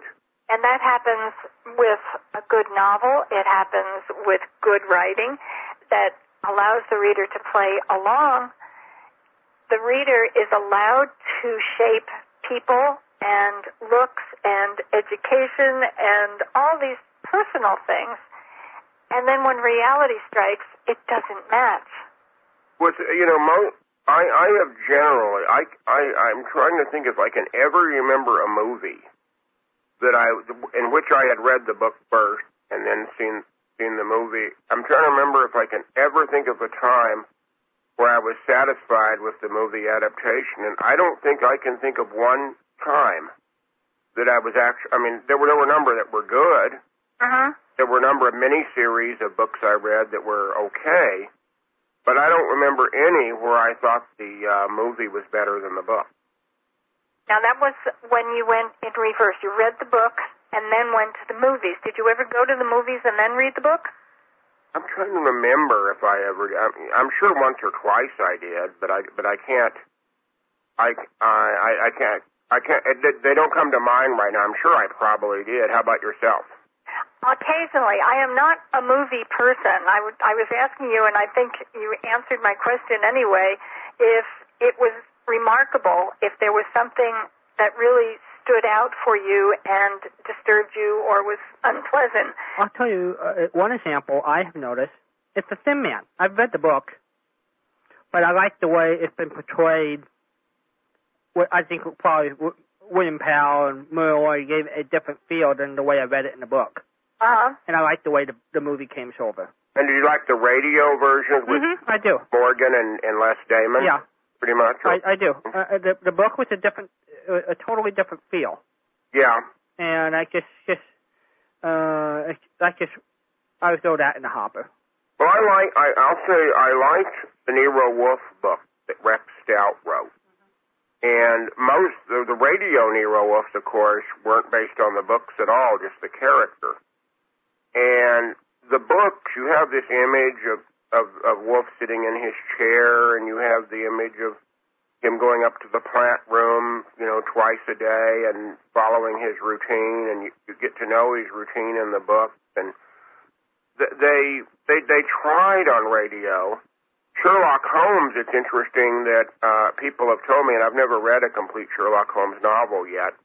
People have told me that on radio and in the movies, particularly with Nigel Bruce, Watson is kind of, if not dim-witted, he's he's aided a lot by Holmes, and Holmes has to tell him to be quiet, and he's kind of bungles things. But in the books that Doyle wrote, Wallace was any, I mean, uh, Watson was anything but bungling.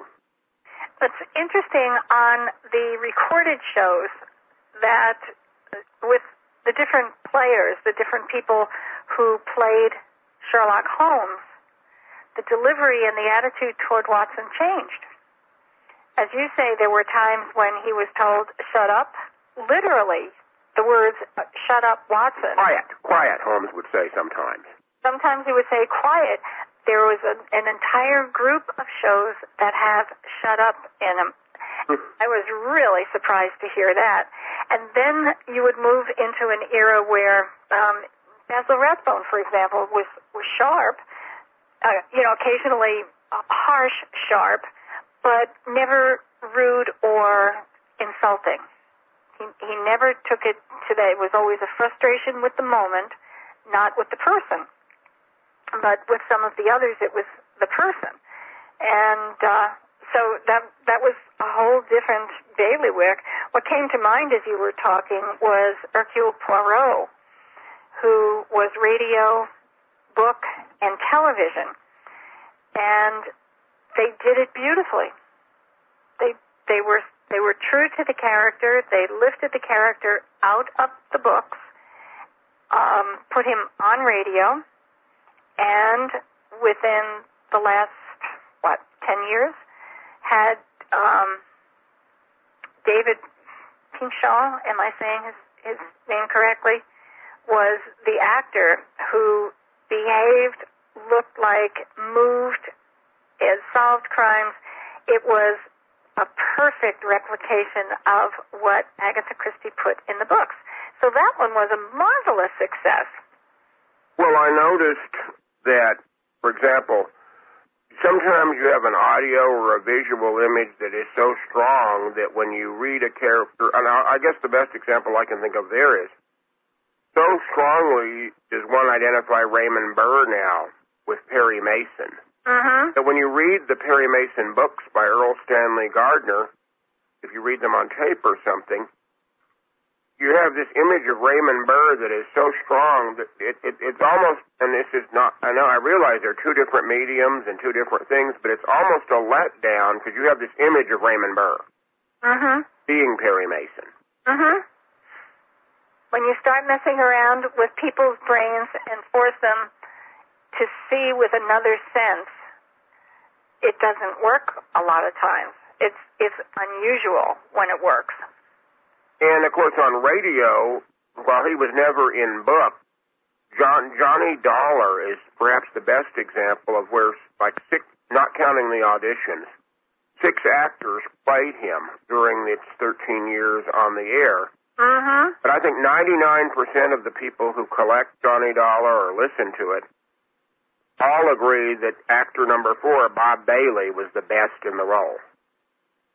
I have heard that over and over and over again. I've never heard anybody disagree with it. I mean, uh, Charles Russell, the first to play him, it was just it was kind of gimmicky, where he would he would get a uh, the bellboy would give him a tip, hey, a dollar, and Johnny would go naturally, and it was just kind of silly in the in the Russell shows. O'Brien, Edmund O'Brien, and John Lund played him as kind of hard boiled, but it was like other radio detectives you'd heard, Philip Marlowe, Sam Spade, whatever. Bailey gave him a character all his own, and the two other actors, Rad- Man- Robert Readick and Mandel Kramer, Mandel Kramer played him with a little more humor than Bob Bailey did. And Readick was kind of caught in between a rock and a hard place because he played him for six months after Bob Bailey left, and how do you follow Bob Bailey? Huh? But Bailey had that toughness that was original. I mean, it wasn't, he didn't try to copy Edmund O'Brien, or, but it was a role all his own. And trivia question for my two experts. Okay? Who did the audition of Johnny Dollar? Well, it's a man who you often play on Sunday night. Correct.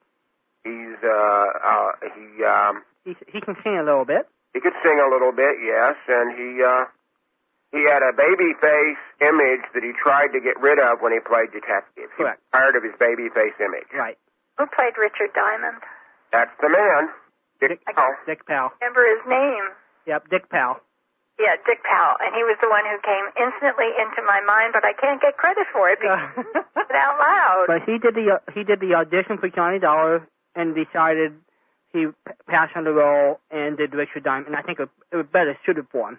Yeah, I, th- I have to agree. Uh, Powell, and of course he also did Rogues Gallery, Yeah. which was another show Dick Yeah. Powell did. Uh, and, and he was good in, in uh, he was good in, in Richard Diamond. It's interesting that when it went to TV, David Janssen played Richard Diamond, and it was a far more serious show. When da- David Janssen, of course, never sang or never really had humor. He just played him as straight hard boiled. Do you know who his secretary was? Is Rick- Who who was Richard Diamond's secretary? What what person? Well, Oh, um, Later became a major comedy hit in the 1970s on television. Had her own show. But in the 50s, she was Richard Diamond's secretary on the TV version. and then in the '60s, he played a supporting role on a very popular TV. Correct. on the TV shows, I'm I'm a cipher. Nothing. Yeah, and it's Mary Tyler Moore. Right, uh, Dick Van Dyke, she Yeah. was his wife, Yeah. and she had her own show in the 70s. It was very successful. Mm-hmm. Uh, but those, you have these images, you know, of these of these people, and uh, one of my friends was telling me that he he he had, he was an OTR collector, and he used to listen he listened to um, well the Green Hills of Earth on either X minus one or Dimension X, I forget which, and then he read the original story, and he said it was totally reading the story was just totally different Mm-hmm. and uh, and and uh, and I don't know if he meant that for the positive or negative. I'll have to ask him. But he said it was totally different reading the story. Yes. A good writer will show you what's happening, won't tell you in specific terms what's happening, and everything becomes real in the mind. And when you and, in somebody's mind, it is different. Every single, but we can look at the same thing or hear the same thing would probably be better. We can read the same thing, hear the same thing, and we will all see something different in our minds. And when someone else takes control and puts an image in front of us and says, this is what we've been describing and talking about, it won't match anybody's perception. Well, getting to something a little more modern, you know, there was a big debate, you know, about how when Rawlings wrote her um, Harry Potter books, Um, was getting children to read again, and a lot of people were very concerned when the movies came out. When children saw the characters, would that diminish their interest in reading, or would, would there be a letdown? And I never heard if kids felt let down when they saw the, I know the movies were successful, but whether kids had their images uh, changed from, from, from reading to watching, I don't know how, how that affected those children that read first. That's interesting. I do know that I heard about a second grade teacher once that was reading a story to her kids in class. And all of a sudden, this child interrupted the teacher and he says, Where's the dog? And the, and the teacher says, You know, she says, you're, you're, you're telling us about a dog. Where is the dog? And the child couldn't grasp the idea that she was reading about a dog. He expected to see a picture or an image of the dog, and he was just frustrated that she was just talk, reading about a dog. He didn't know how to shape it in his mind. Yeah, and that's a that's one of the great things about radio. In addition to uh, literature, is it, it it has those images, and Hmm? most kids who listen to radio once they hear a radio drama, you really have you, with modern kids, you really have to be selective in what you play because you know you, you you don't want something that's so dated they wouldn't understand it, and you have to get a story that they can really grasp. But um, most people, once they hear a story, are very happy with what they hear and seem pleased. And even if there isn't real radio drama on regular radio today, the the fact that the books on tape and the audio book are so successful with people, people are buying them, so are, are renting them. So there is a market for those kind of things. Uh-huh. I only my only complaint about books on tape or audio books, commercial audio books, is many of them are abridged. I noticed that, and A commercial a commercial sale, they're afraid people won't buy 20 CDs or 20 cassettes, but well, if you want the story and you're interested enough to want to know the story, you're interested enough to buy the whole thing. and how do you pick what to abridge, particularly in a novel? Right. Anything that you take out of a novel, I don't care how many shortcuts and how many times you say, oh, well, this will work. They won't miss anything here. Well, in that case, it wouldn't have been in the original, folks.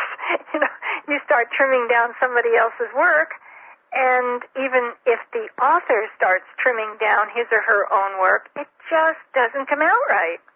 Uh, I have to give a quick plug here uh, to uh, Ben Ohmart.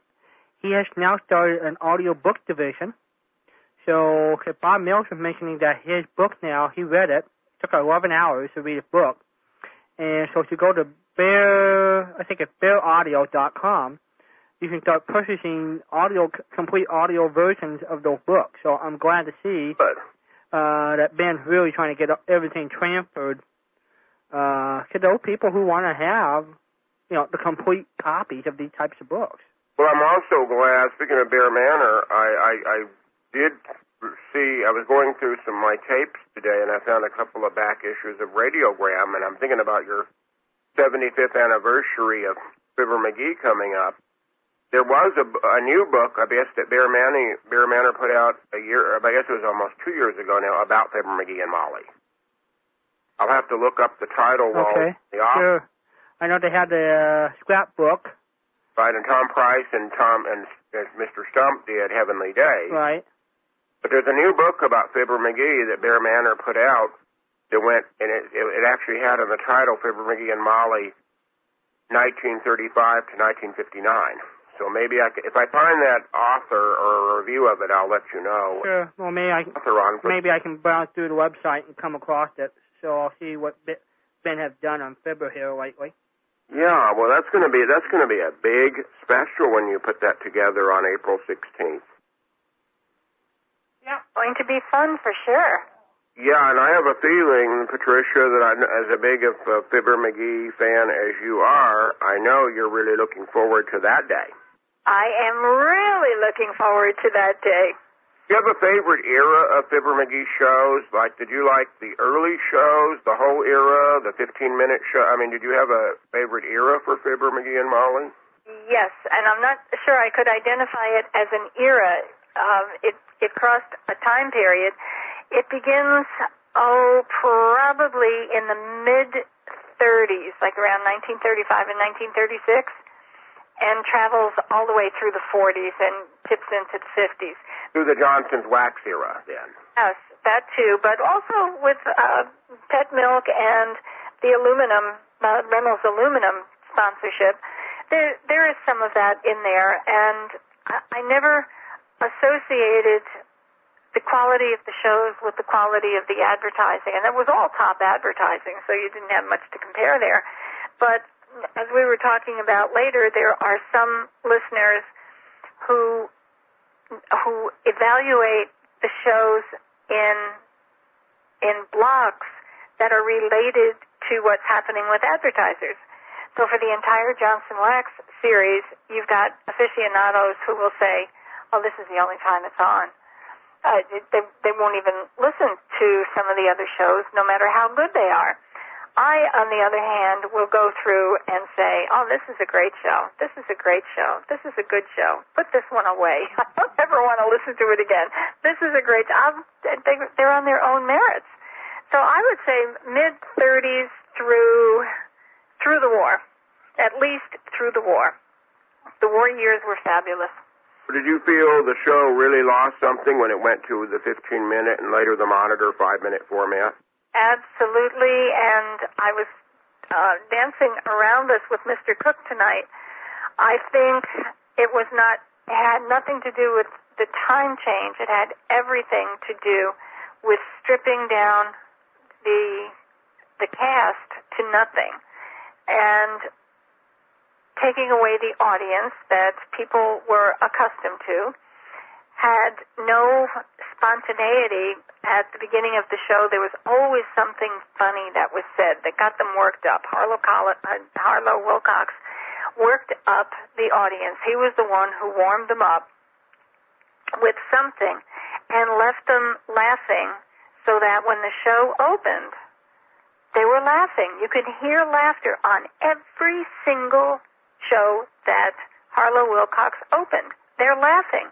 And that set a tone and a connection that just is not there and never was there in shows that have no audience, and that's, of course, the 15 minute shows, and then the short shorts.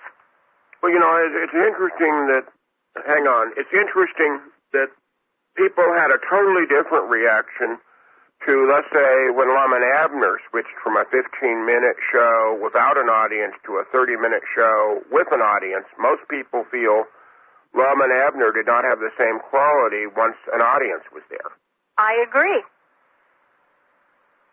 I, is it perhaps the fact that there was change in something that was comfortable and appreciated? People got a half an hour show, they got an audience, they got a rich roster of characters, and as the shows moved away from the prime years, they took things away. It, it's almost like a parallel to a union. You can give them anything and they'll be thrilled, but as soon as you take something away, no matter how much good it's going to do, when you take something away, they feel robbed. Seemed like the one show that survived that was Amos and Andy. If you think about it, if you go through the historical part, it was so popular during the Great Depression, and then it recreated itself when it went to the uh, the situation comedy. Most collectors and fans love the 30 minute shows. Right, and most do not like the music. Of course, there aren't that many music halls around. No, but I'm just thinking uh, uh, that show had a popularity in both in the 15 minute segment, which was a more of a chronological storyline, and also uh, it had a totally different population base among collectors and fans who loved the way the situation comedy of Amos and Andy played out. I'm thinking too of the show you and I like, uh, Ethel and Albert, Mhm. aka the couple next door. Yeah, It was a totally different show when it was an audience in 30 minutes. right.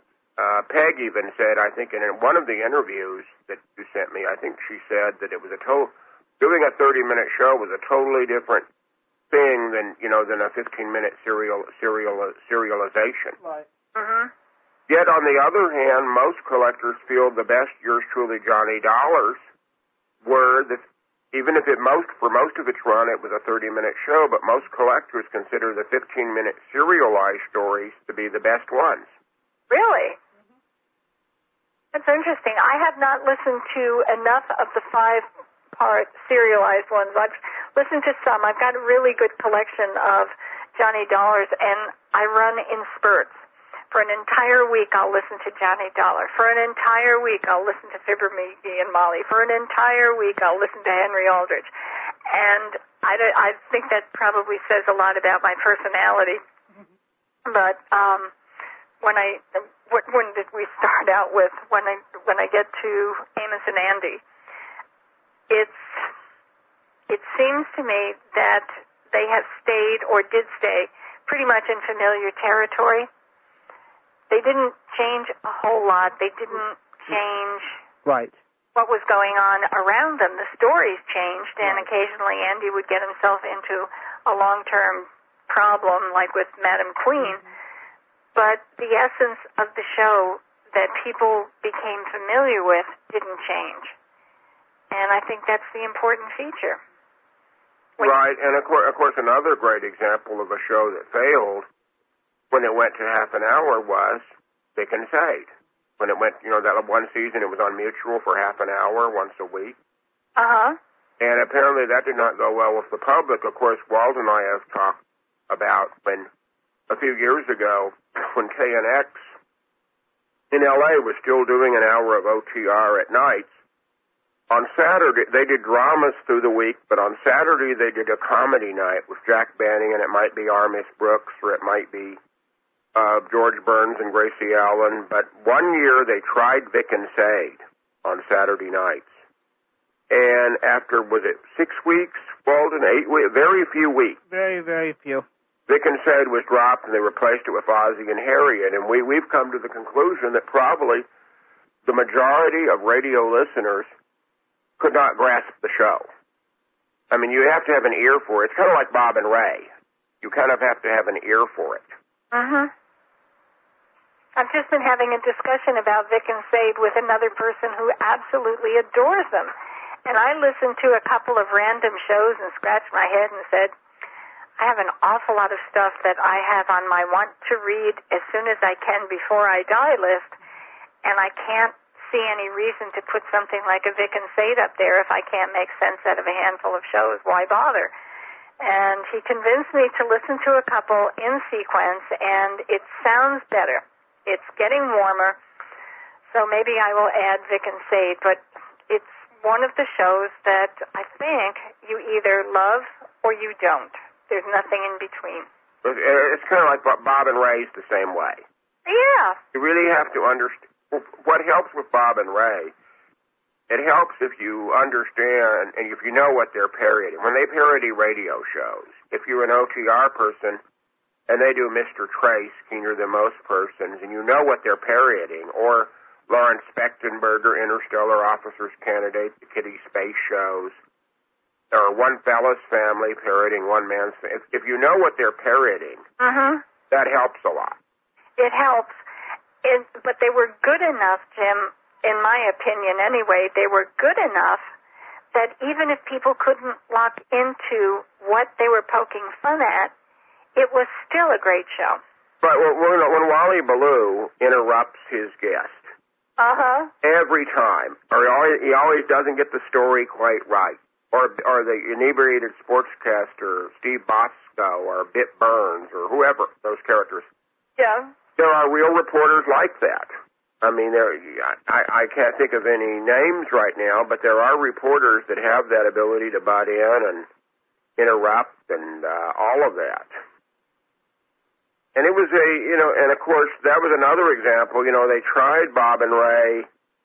I've never heard any of the shows, but according to Dunning's book, they did have for one season Bob and Ray with an orchestra and a studio audience. And again, it just didn't catch on the way the shorter or serialized or 15 minute or monitor sections did. Huh?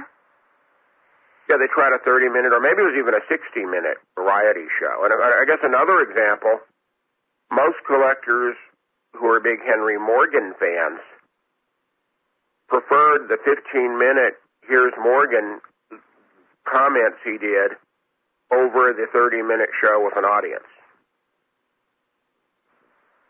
Well, that would make sense. Without an audience, and Fibber is my I, I always pick on poor Fibber, but they went through so many transitions in the life of the show, so they've always got something that's pickable. And when they went to no audience, the first thing that I picked up was the lack of joy in the show. Jim and Marian Jordan kind of flattened out. The scripts were okay.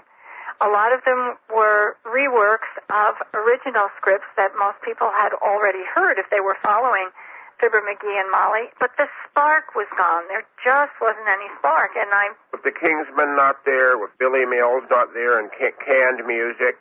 But even more than that, in that particular show, because they started with an audience and the audience created energy, when that energy went away, there was nothing. They weren't playing for laughs. They weren't looking at people. They weren't taking the audience with them. They had no audience to take with them. It was that they were saying words back and forth to each other. And I think the lack of audience hurt them very badly. Yeah, and and and the, and the sad thing is, it was all done to save money by the networks. One, you know, the '50s is which is kind of my specialty for radio, because that's the decade I remember. Uh-huh. 50s were fascinating in two respects, sad and fascinating. Some of the best radio drama, and I'm talking not so much about the comedy, but drama, like Gunsmoke, like Dragnet, like um, the CBS Radio Workshop, Frontier Gentleman, uh, the science fiction shows. Um, there, some of the best drama have gone. All, all these things came out in the 50s High quality. high quality drama, but yet at the same time, the established shows took shortcuts, like getting rid of audiences, like canned music, like losing sponsors, or having multi sponsors, you know, that interrupted the show. The best shows were on, some of the best drama was on in the 50s, but yet you could also tell the qual- much of the quality had gone out of many of the productions. The, the quality certainly was compromised. Walden, what do you think? Uh-huh. I'm just sitting here and I'm just thinking that is very good observation that that some of the great dramas are in the 50s, and maybe maybe I you know me as being a radio buff, true buff, I I love the 40s so much because that's where I think radio was its best. Even though I I do love a lot of the you know the screen directed Playhouse, the different uh, comedy series that ran into the 50s, they had that element, but there was definitely a different gear shift. Uh-huh. Well, you know, and, and in some shows, you know, the quality, the uh, and, and a lot of it I know was economics. And I know, I think Jim Cox said in his book "Say Goodnight, Gracie," he said it kind of really hit like a sore wound when you would be listening to a show that you that, that was very popular, that had had a long time sponsor, and then in the fifties, you would hear that same show with commercials, not commercials, but spots for savings bonds and the like. And you knew the qual something with sponsors gone, something had been gone gone with it. Do you think part of the the sense of missing came from the fact that people knew what the original was? Probably, and that they remembered it, and they, they, they had a fondness for it. I still, to this day, cannot grasp, and ma- maybe I'm just such a radio fan that I just can't face reality. Maybe you know, after 30 years of this, people say, "Can't you face reality?" Well, maybe I can't, and that is, I could never understand why the radio industry just caved in the way it did. I mean, Huh? the reason I say that is television I know was popular with people. People watched television, but it, it didn't kill the movie industry. There were fears it might, but movies are still big. It didn't kill st- uh, the the Broadway stage. The stage plays are still around, more expensive, but still around. Uh-huh. But radio's the one medium that truly died. And it just, you know, and I've, I've, it's always bothered me that we don't have room in our entertainment society for radio and television. I'm not saying get rid of television. I know you never can, but it's always bothered me that there doesn't seem to be room room in our programming programmers' minds for both mediums. I wonder how to fix that. I think it's happening. On yesterday, on places like Yesterday USA, it certainly. Well, I think in I think in television it's eroding so fast right now because of the economic structure. I think it's a big wide opportunity for radio right at the moment if somebody would throw money in drama on radio because uh, the networks uh, have lost so much of their ratings to cable and other forms of media, the internet, that that's why the reality segment's gotten to be so popular because it's cheap yeah. and they're not spending money in drama. They're only spending on a couple series, Law and Order, and all the version of CSIs, and that's about it. comedies, they're they're even declining. Right. Yeah, Even the traditional soap operas are dying. And so, where people, uh, you know, if it's going to be all reality TV and different things like that on television, where are people going to go for the drama and comedy? There might be a place for radio. Well, let's hope because I'm thinking like, I can't believe that the public is will be so in, infatuated of say talk radio that it could go on in its present form for another 20 or 30 years. I would think, and I'm not talking about the political agenda of the host or anything like that. I'm just talking about. I would think that with 20 talk stations on the dial, I would think boredom would set in rather than politics and reduce the format. And wouldn't you agree, Patricia, that boredom would uh, people would get bored with just the same the same thing every day? Well, there's such variety in old time radio. It's a staggering variety. I agree. But in modern radio, there is there is such boredom with present day commercial radio. Well, and I was just going to say, but that doesn't take away the social influences that we have going for us. I mean, when you put a television in a car, it's it, we have a mindset and an ability, a focus factor that is close to zero.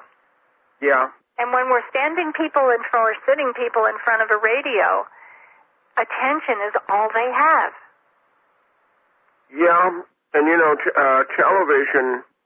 Uh, I-, could understand, you know, why why it was popular in in some respects, but in in other respects, people. I don't. I'm, I think sometimes people just have it on, and they don't even really pay attention to what they're watching. They have it on just to have it on, you know, just as background.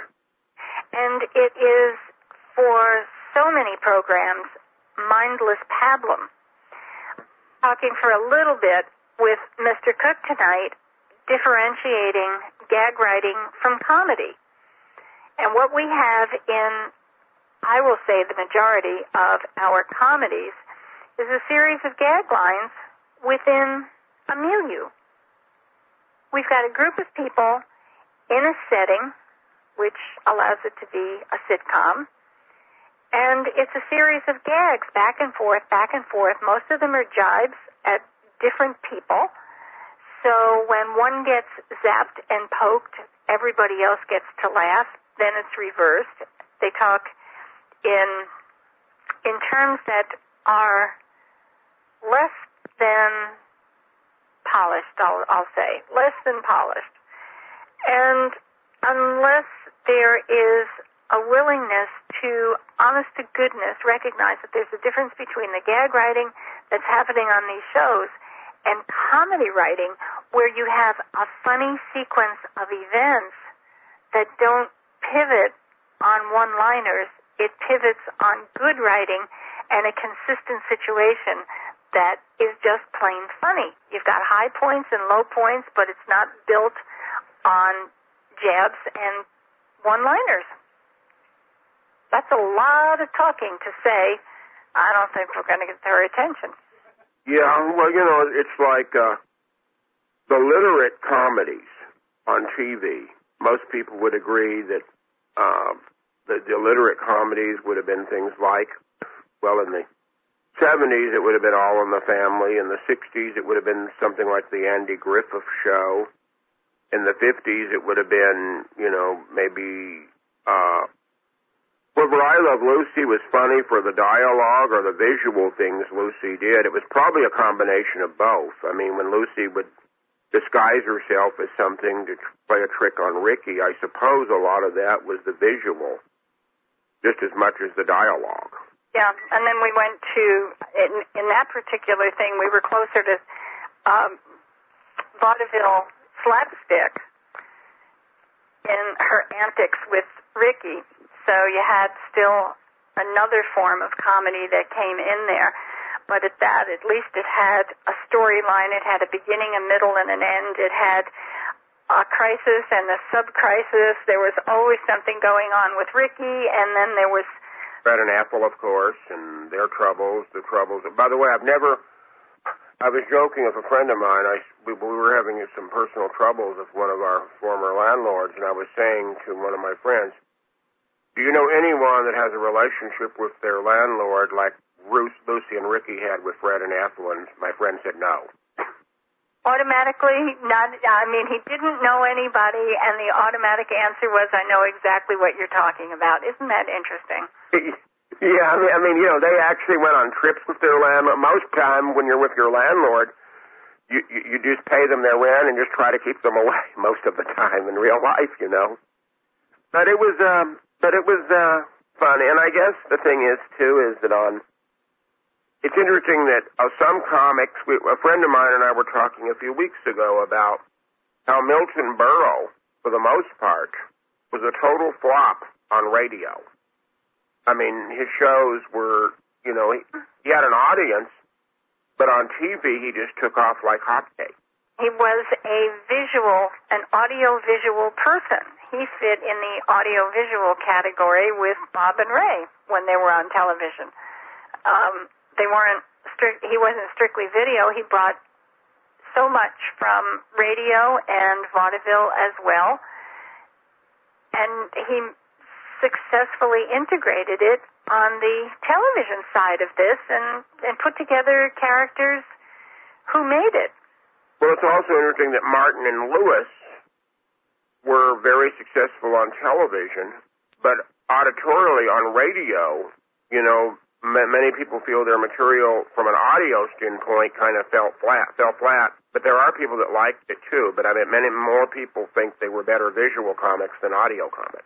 Yes, you had a person to go with the crazy squeaky voice of Jerry, and then it made sense because he could get this goofy face on him. That was hard to imagine on radio. And you had Dean, who was the sensible one, but the one who tended to take advantage of other people. That's hard to work with in radio when you've got two really strong personalities, and that's what the show is based on.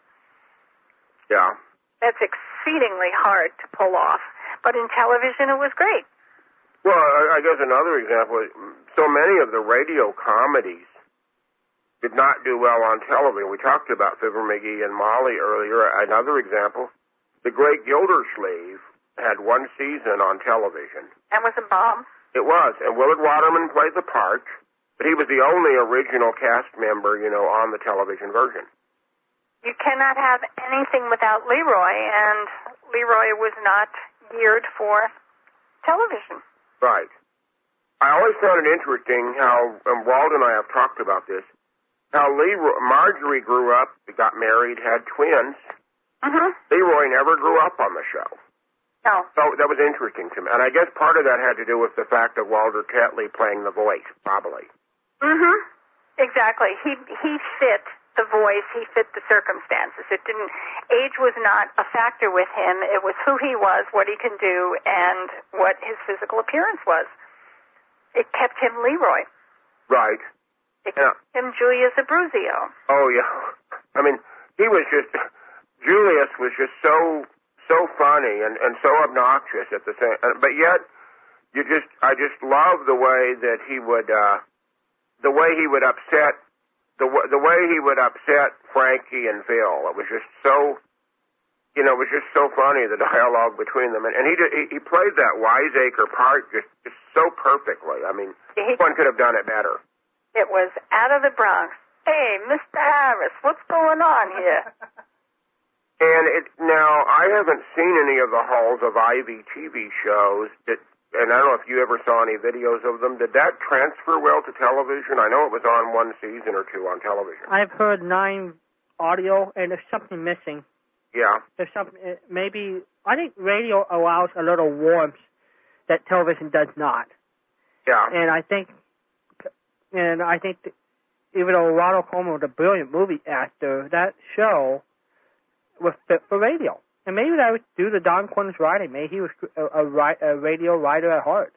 Yeah. The marriage uh, with Jessica Tandy and Hume Cronyn, they tried. They even tried that on TV for one summer, and that did not go well on television either. Um, You said something that tickled my brain. With Ronald and Benita, they were together on radio. You could imagine what was going on in their household. And people would say they really like each other. You can hear it in their voices. Characteristic, that uh, personality part does not translate to television. People are busy looking at things and they're not paying attention enough to be able to say, you can hear it in their voices. Yeah. They're overwhelming a different set of senses, Right. and the ears have gone to hear sound, not to hear messages. what's also interesting that Fred Allen, while he made many fine guest appearances on television, he did not do well on the visual medium himself. I mean, he was he was perfect for radio.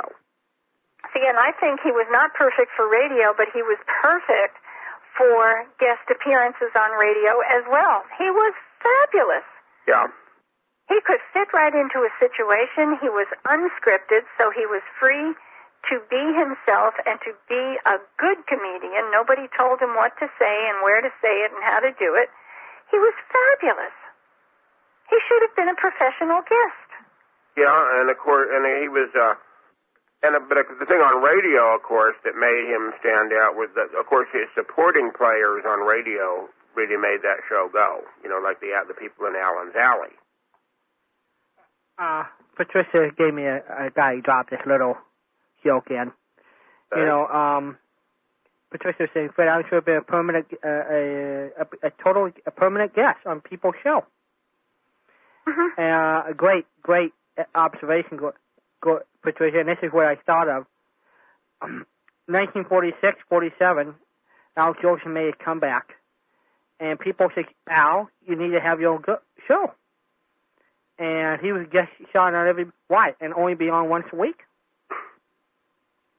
Yeah, that's yeah, and when you think about it, if you listen to the show from 47, 40, he was on just about every show. What I know. Benny, Bing Crosby, Right. Uh, uh, uh, All of them. Bob Hope, every show. Every show. But see, Fred Allen would have fit. He could have been on everybody's show, and I don't think people were tired of it. Yeah. Yeah. Like it, I would have loved to have seen and heard those shows from Fred Allen where he is the stranger in the pack, a guest on a variety of shows, and he would he would spark up shows beyond anyone's expectations and give us something so special. He was so terrific when he was himself. I have, and I think I played on the air once. Maybe I should dig it up sometime again.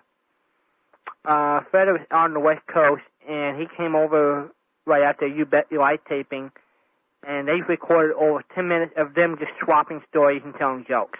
Groucho Marx and Fred Allen together. Oh boy. Yeah, There you go. Why, God, what a show that must have been. yeah, yeah. And this was just a private recording. Somebody just rolled a tape. I bet that was. Yeah, yeah. I, Oh. I, I should dig that out sometime and play that again. Well, you know that that's another example. In fact, I just remember Sean, it, it, you'll hear some of that on the Fred Allen, on the uh, on the Larry Ray Briem interview because the Gassman remembered it and brought it to the studio that night. Good. So those of you who want to listen to some Fred Allen tomorrow night, that's one of the highlights of the uh, three, of the three-hour special tomorrow night. Looking forward to that. Uh, that was another example, though, where Groucho was able to do "You Bet Your Life" on both media very well. Uh, Yeah. and and I, I think a lot of that had to do with Groucho himself. You know, just his ability to ad lib with the with the contestants and make his remarks and. uh And his provision that he could edit. Right, and and you know the reason most Dunning and others feel the reason Groucho had so many problems before on other radio shows is because they were scripted and stuff. And when when Groucho didn't have a script and could just ad lib the way he did, it it, it just worked. It just worked perfectly. Mm-hmm.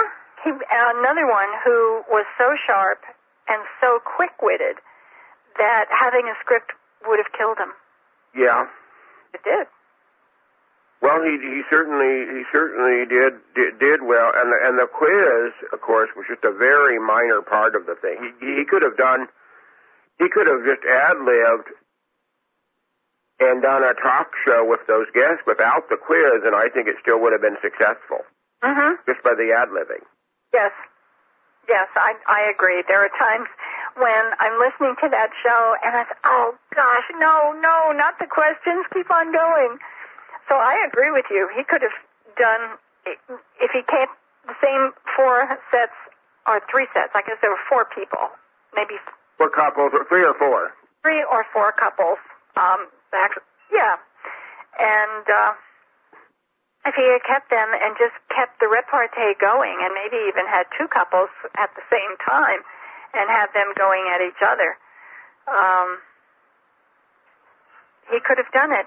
They had a hand as John Guedel. They just they rotate. They didn't restrict that show in the actual recording.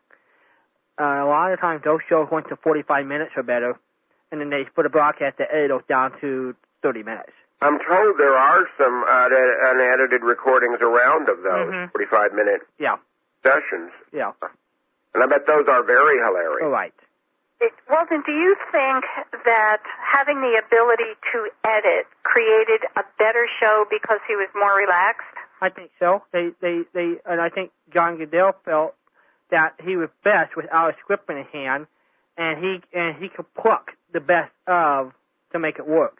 And so John must have done a very good job because none of it could really tell that he took maybe something from here and something from there. Were taped. Uh huh. Had it been a live show, I don't think it would have had the same effect. Probably. Who knows? Who knows? It, it, it, it allowed Groucho to probe into areas, uh, and then it was gold when he struck gold. Especially, especially when he got a funny guest who came back at him. Yeah. And, and, and he'd be the perfect straight man for you on that. So here you, you, Groucho, doing his little routine, if he got a guest that said, you know, he said something, uh, you know, that Groucho would have played, Yeah. you know. Yeah. He was another quick change artist who could take anything you gave him and make something out of it. Right. Yeah, and you know when when you mention uh, and it is one of the reference books, I guess it was Dunning's book said, you know, if a used car if a used a used car salesman was his guest, and Groucho would naturally just automatically say, "When were you indicted last?" just that kind of thing like that. Just, just Right. Oh, he was so insulting, and people loved it. or or or or as he as Dunning also said, if a person's real name was Crumb, then he really had problems. You know. Oh yes, oh yes. I mean, it was a different time. This uh, in this era, someone who was spoken to like that and enjoyed it would have been convinced it was an insult. It was public slander. They should meet him in court and get a trillion squillion dollars. It's it has ruined the spontaneity of these kinds of programs, and I don't think we'll ever see fresh ones. We have to rely on the old ones. It will be the only place that we will get that. Right, and if a person, you know, you know, if a person went on Groucho's show and he did not make the remarks, then that would have been the letdown for that contestant. Let's say if he just, you know, if he had just done the straight quiz or just not said any funny remarks. But people knew what they were getting into when they were his contestants. They knew he was going to say something. Right. Yeah, you don't have a brick for a brain. You know what's going to happen here if you even watch the show. Something like that today. I'm told that, like when Don Rickles performs, Mhm. and you're in the club with Don Rickles, and if and if, if he spots you, and if, if many people just go to the audience hoping he will say something insulting to them. That, that they will be insulted because it is his shtick. You're right, and part of the happiness or part of the worthiness of their presence is to be available to be part of the act. Everybody wants to be part of the act. Power Jimmy Durante said everyone wants to get into the act. Yes, yes, and I think Don Rickles, but his entire routine, his entire performance is built on insults. Yeah, yeah. I think I think that probably keeps him off the hook. If he were only five minutes out of every thirty insult, he'd be open to all sorts of attacks from the outside. Because his entire show is insults, well, don't go. I mean, this is no surprise, you know. of course, you know you're going to be insulted if you go to an insult show. Right. Well, you know, it's like um, it. You know, you you you have the images like uh, um, I, I I guess people who have gone to these radio shows tell me what a memorable experience it was. I I, I know one of my friends did see an Our Miss Brooks show once, and I I I, I said I you know I wish. He said he couldn't remember the date, and I said I wish you know, if, if I knew the date, I could maybe find you the show that you attended. But he talked about what a fun experience it was to be in the audience and see those people perform like that.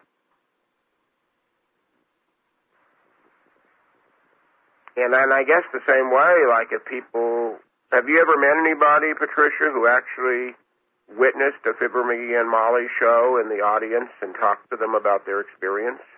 Never. hmm I'm sure it would be in a memorable. If you did, I'm sure that person would find it a very memorable evening. I only know one, Yeah. Frank Bresee. Oh, he did attend one. Uh huh. He used to attend. He used to attend the show in the in the uh, in the in the um in the box up there, the producer's box. Oh, I bet, I bet he told you some interesting stories about. Well, that's why I believe that's why he would one could tell you where Molly sat a table he saw all that, hmm you know. And uh, So we saw like the Harlow Wilcox warm up yeah, stuff. yep, Yeah. Well, you know, it was a it was a different time then, and a very true. special time, and, and a very enjoyable time. I'm just glad, Walden, that you and Patricia and others at Yesterday USA and elsewhere are keeping these things alive for us because it makes. uh we don't want to sound like cranky old men and women who say, well, today's totally rotten and yesterday was great. And I'm sure in many respects things are better today in many respects than they were in the 40s and 50s. But I do think that the entertainment quality was certainly more special then than it is now.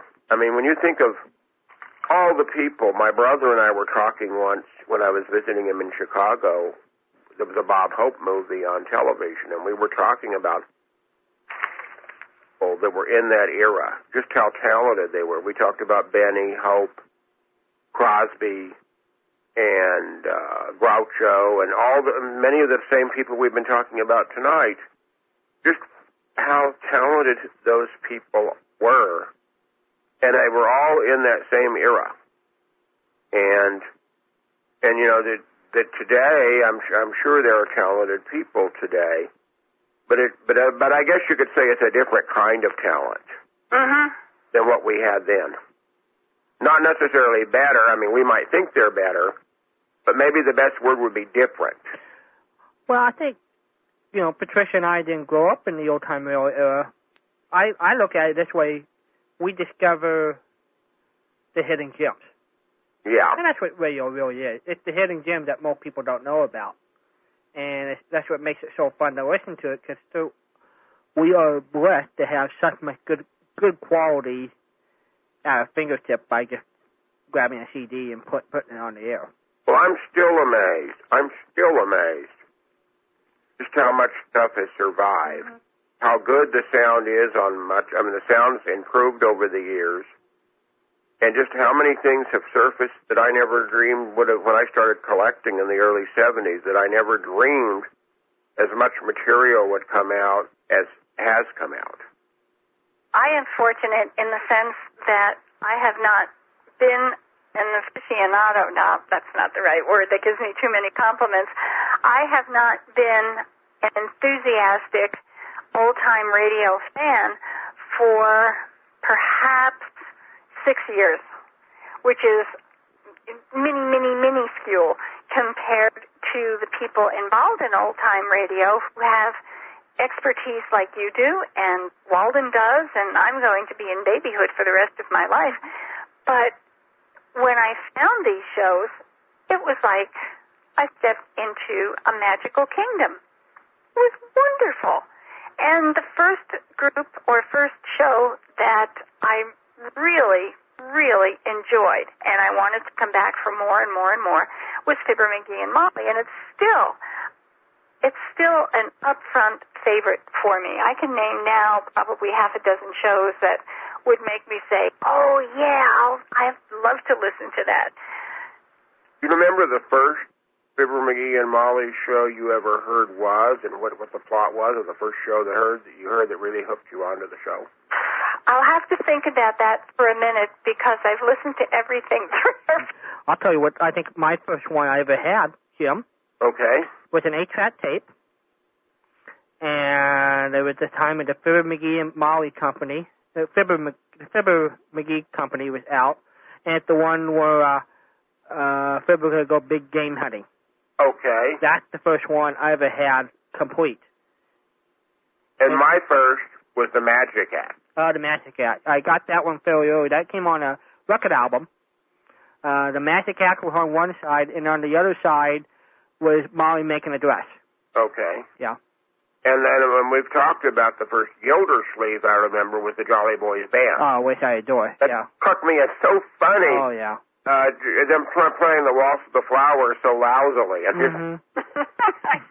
You know, just a little bit off made the show. If they had played perfectly, it would have been a ho hum thing.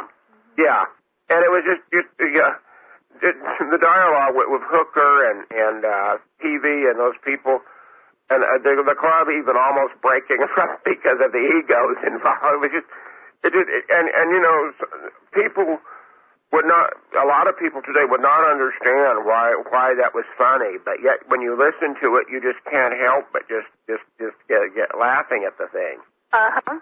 And I think the Our Miss Brooks show. I'm trying to remember what the Our Miss Brooks show was. First one I ever heard, uh, it's the cannon, the cannon in the school, in the, in the school hall, hallway. Yeah. That was the first one I ever heard. Well, I, I like the one about the cafeteria revolt, where they revolt against the bad food, and the newspaper reporter comes in, and that's William Conrad playing the reporter. Uh, That was that was a good one. And just anything to get Gale Gordon peeved. I mean, if he didn't get peeved in an episode, then Right, Miss Brooks. yes. When he said that, yes. yes. the inevitable rage he would get into towards the end of each show of, of Uh huh. some kind of some, and it was just you know, it, and again that was another example of just just perfect perfect casting. Um, Each other. The personalities of the characters, I think, were probably a reflection of the people, even to a portion of an extent, and that created electricity.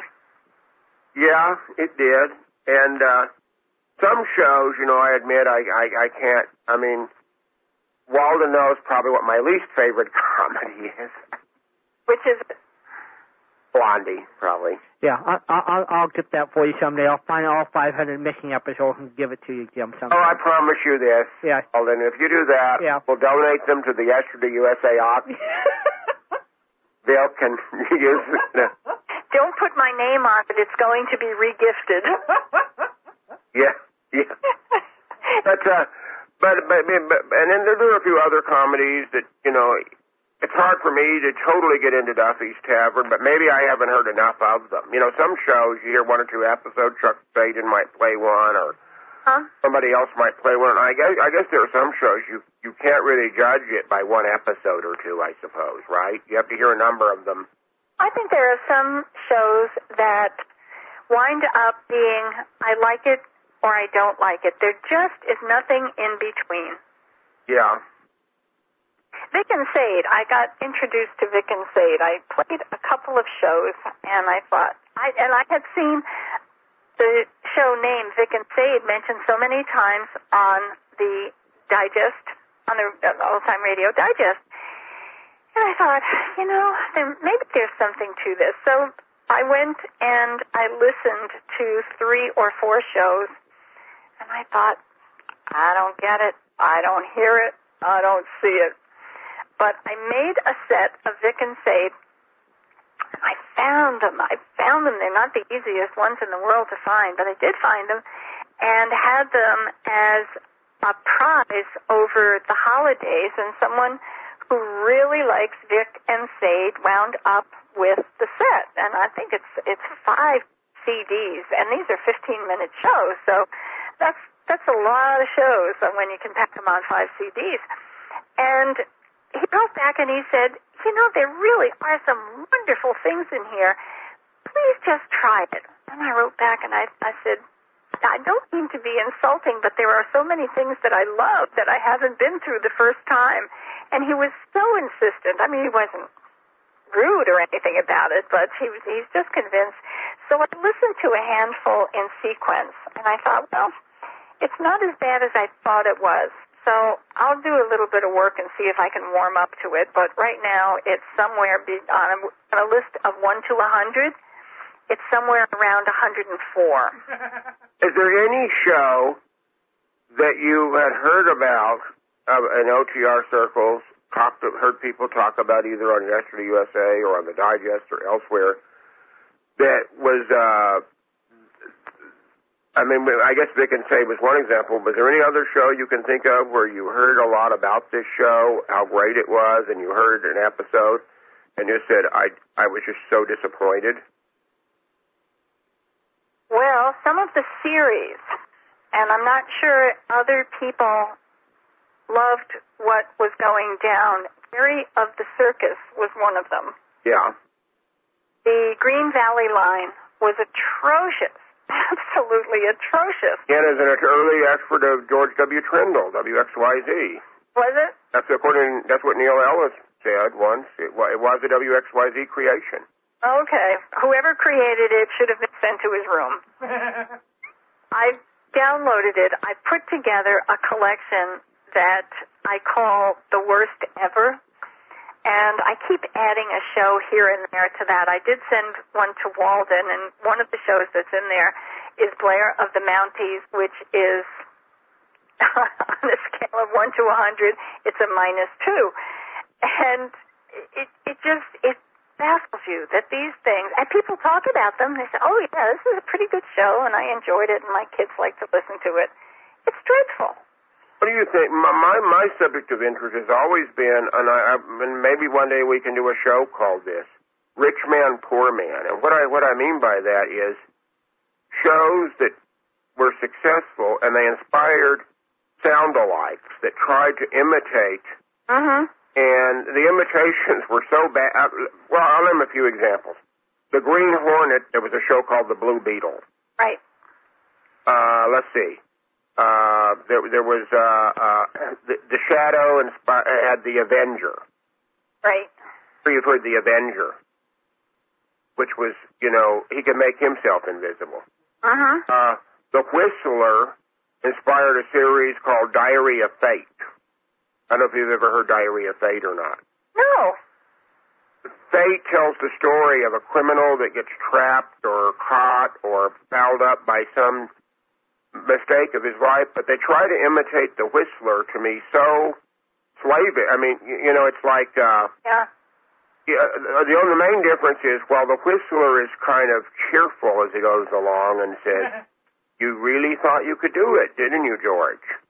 Or, or no, he says, "You you were unhappy, weren't you, George?" Where Fate would say, "But you chose evil, George." You know, just and you could just tell. Uh, you know, the story would always end in some twist. He would make some mistake that would foul him or her up. But they would, you know, the, these shows would imitate. Knockoffs rarely work. What's that? Knockoffs rarely work. Yeah, yeah. When you when you do a cheap duplicate, not not a duplicate, a copy. when you do a cheap copy of anything that's good, the quality, you can only have one best. Well, there are a couple of imitations. Well, maybe imitations isn't the fair word.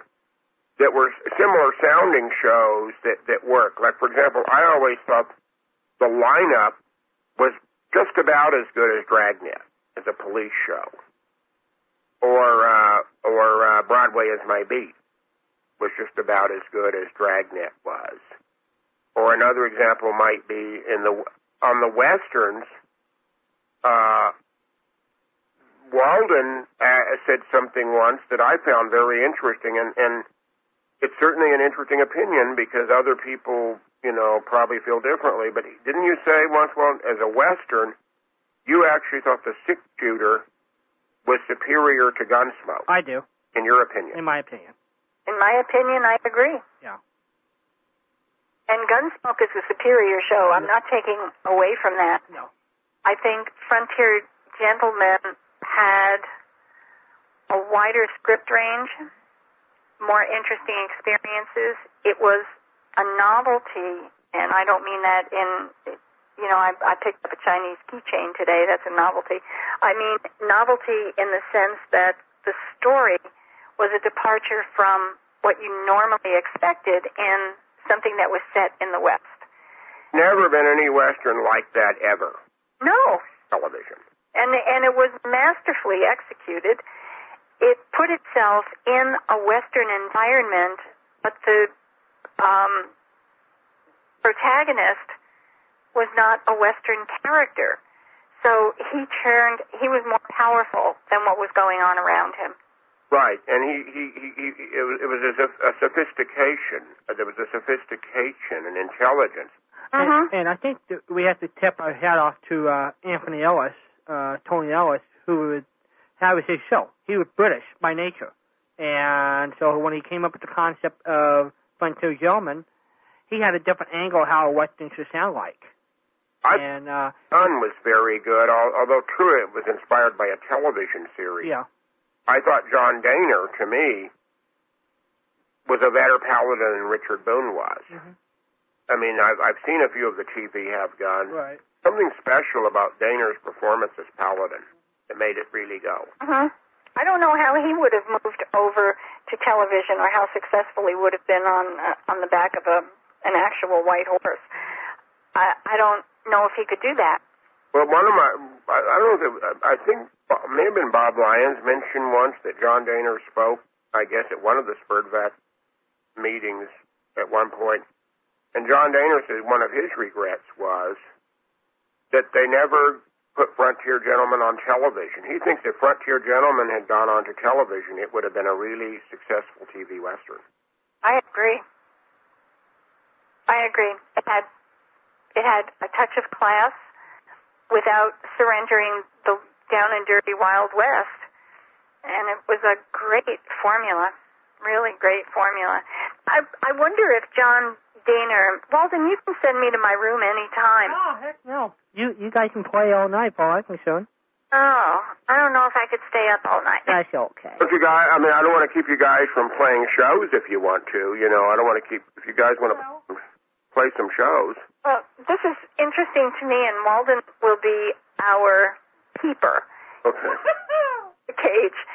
Um, one of the things that would concern me about John Dehner moving to television, and I'm using him as an example, is that everyone who listens to a radio show and falls in love with characters or sticks with characters immediately develops a mental image of what these people must surely look like based on their actions, based on their voices, based on where they live, their family. We know exactly what these people look like until they appear in public. Yeah. And they don't look anything like what you had in your mind. I have this wonderful image that I refuse to let go of, and I'm doing a pretty good job, of Fibber and Molly. I had this perfect, I just knew when I met the actors it was going to be a perfect match.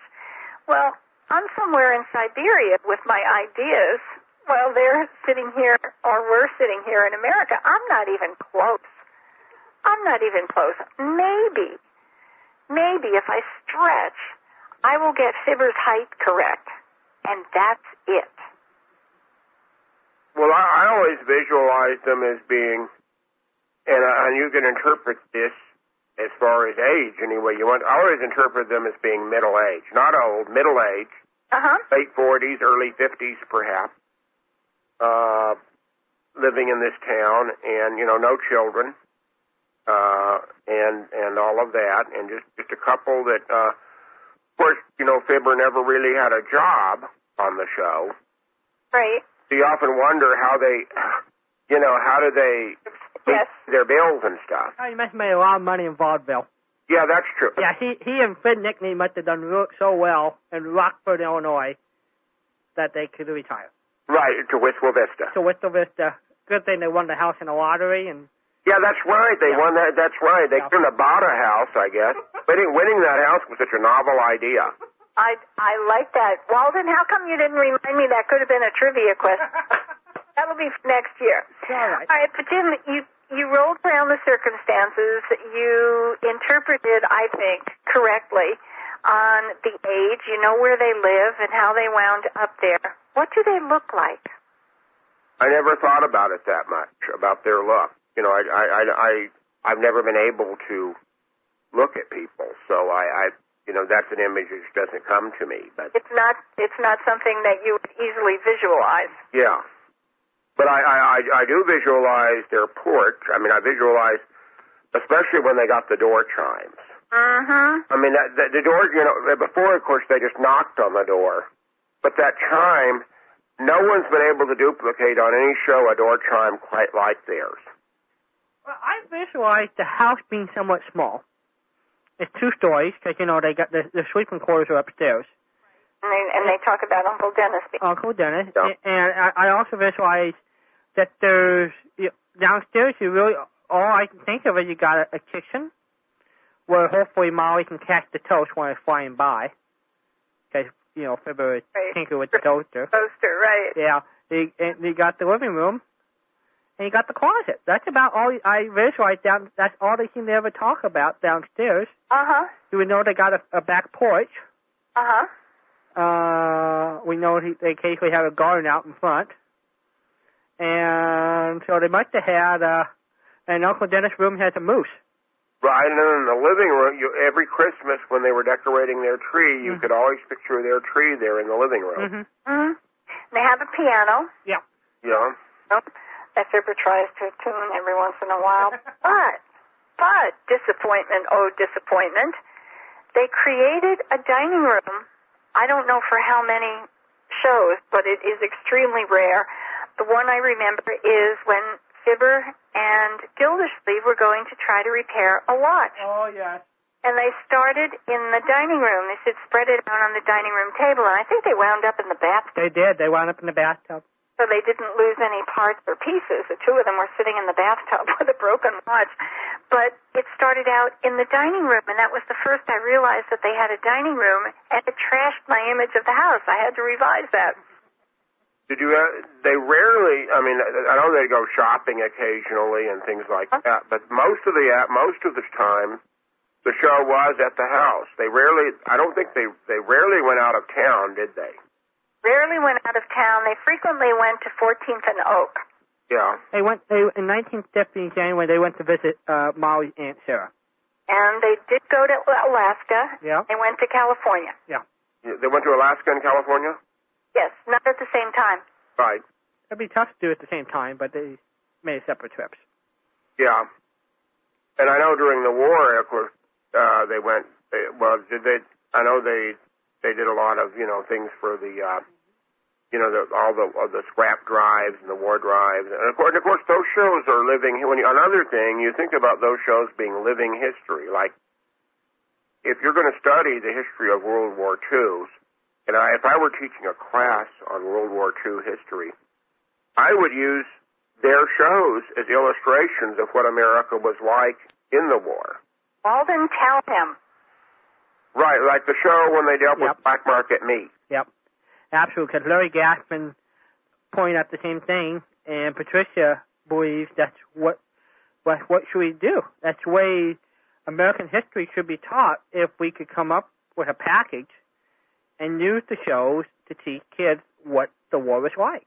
Just do a dog and pony to various classrooms. It will be easy to pick out particular sections or particular messages. If we're talking about rationing, Fibber and The Life of Riley and Gildersleeve, all of those shows deal with rationing, scrap collection, fat saving, why did they save fats. And you can pull all these shows together as the lesson for the day.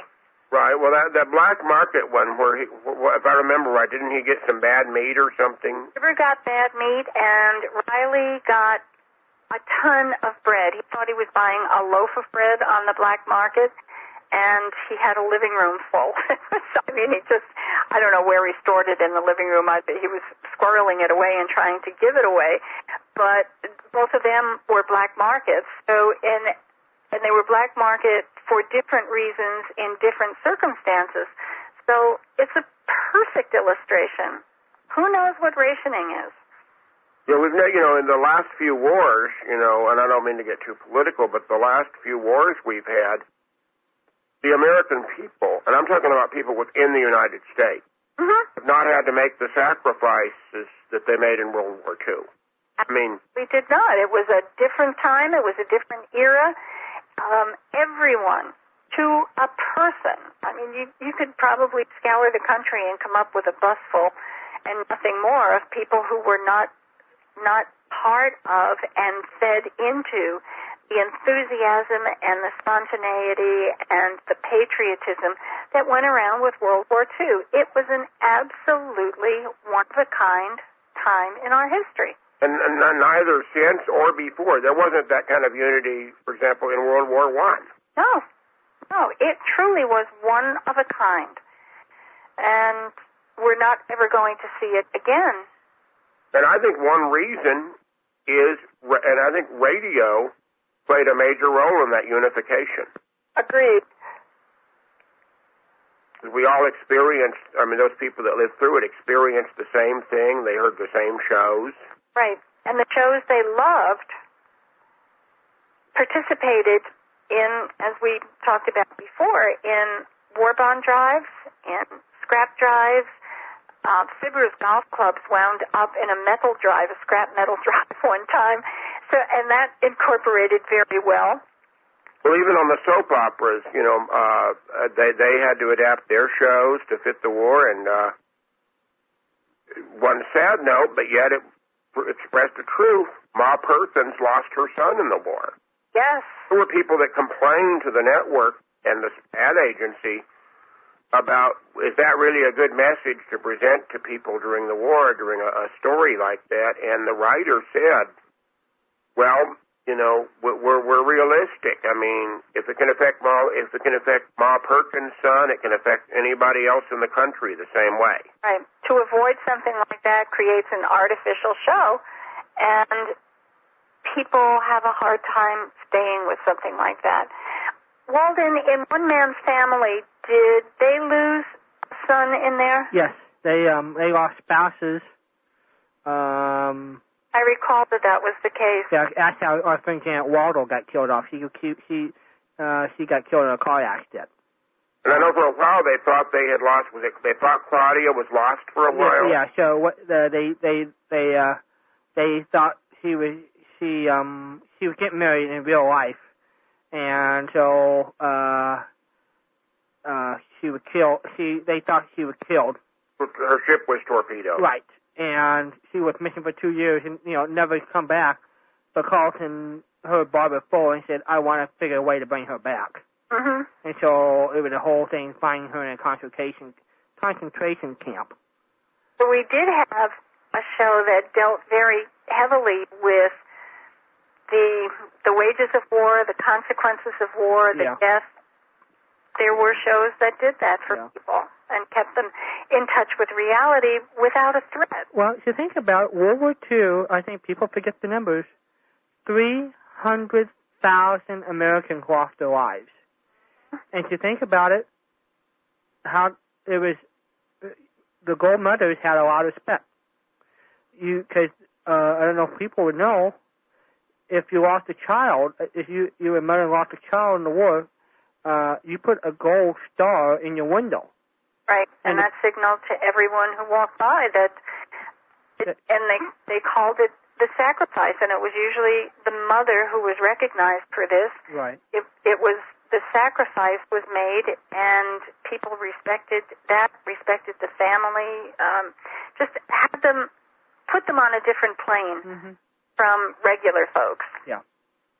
Well, also, you know, we we knew what the issues were. I mean, it wasn't.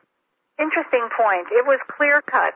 We, you, I mean, with our recent wars, we knew what the political, what the leaders told us the issues were, Right. but we never knew what. But they didn't define. And uh, and and, and I'm not talking about one war in particular. The last three or four wars. hmm You haven't. You never. We never got a clear indication of what victory meant. We never declared wars in those cases, which, which is that's what's always about. I- You know, I'll just say one political thing. I don't think we should send troops to fight unless we declare war. And when I say declare war, I mean like World War II, where the president goes to Congress and says, "I ask for a declaration of war," where we clearly know what the issues are and we know what victory is. And unless if we're not willing to win, Well, I think that's the similar. If you remember 2001, when 9/11 happened, how the country rallied within that first six months to nine months, it must have been very similar to what happened six years sooner in Pearl Harbor. yeah, Yes, that that was the emotional response. It was the the fire and the fury to protect and respond and retaliate. Right, because we were attacked in both scenarios. Right. Yeah. Some have argued that w- what the president should have done is declared, de- ask for a declaration of war right in that first mo- week or two against, you know, whoever, you know, the group was fighting. But again, uh, it, it's a political decision that we're talking about. Yet at the same time, the social climate was so similar to what we're talking about with old time radio. It's a it's a bridge. People who lived through mm, or are alive. I'm not talking about little kids who are nine years old, but people who were old enough to recognize what was happening and could get swept up in the emotional um, tsunami. Really, it was emotional tsunami that washed, washed through the country and caught people up in this emotional response. Was precisely what we saw in the 1940s, only it didn't end. In 2001, it started and it just kind of petered out. It didn't stay with us. In World War II, it never left until the boys came home. And I think a lot of that too is, and again, I go back to radio. Uh, Agreed. radio in the 2000s did not have programming that truly inspired the public. I'm not saying that all that it would have, you know, if that we would have reacted different, but radio did not have the the same. We we don't we, like we did not have on armed forces radio in this last war a command performance type of show where today's stars go entertain troops. I mean, it's not the same kind of thing Uh huh. what you had in World War II, you had, you know, the stars that went to entertain. The stars, not and and also servicemen were frequently the guest on radio programs like quiz shows and the like. And ones who were drafted but were in show business and had show business backgrounds were put to work in the entertainment area for the troops as moral builders and entertainment. Well, think and just think of it: Jimmy Stewart, Clark Gable, Gene. They were not figurehead soldiers. They actually flew. Right, and they gave up their they gave and some of the baseball players too. They yeah, gave, Bob Feller they gave up their careers to fight the war. to be actively serving fighting the war. today, I don't know if any star, and it's and again, maybe, maybe I'm being you know old and cynical, but I can't picture today's performers giving up their careers to go fight. But maybe it's a different. But again, again, it's a different time, a different attitude. Right. If we're talking about teaching history based on what happened in the old time radio era and World War II era, these are these are striking contrasts that would help kids understand what history is all about. Well, also with with I'm thinking about news as one who collects news programs, which is one of my interests. Mhm. If you listen to the news commentators in World War II, whether they be Murrow's reports from London, Mhm. The reporters in this country that did news analysis programs, Raymond Swing or Fulton Lewis or whoever you chose to listen to, Kaltenborn, it wasn't just a quick sound bite. Right. There were 15 minute news programs that went into great detail on what the war was like, Mhm. all the ramifications. Every day you could hear your favorite commentator or two or three commentators Mhm. from different perspectives. Today, on radio and television, and I'll stick to radio because that's the field I really know, the average newscast is three or four minutes on the network and hardly time to explain anything. It's all quick. International, national, and local. Right. Where in World War II, you you could get a full understanding of that day's war news just by listening to a few programs. Right.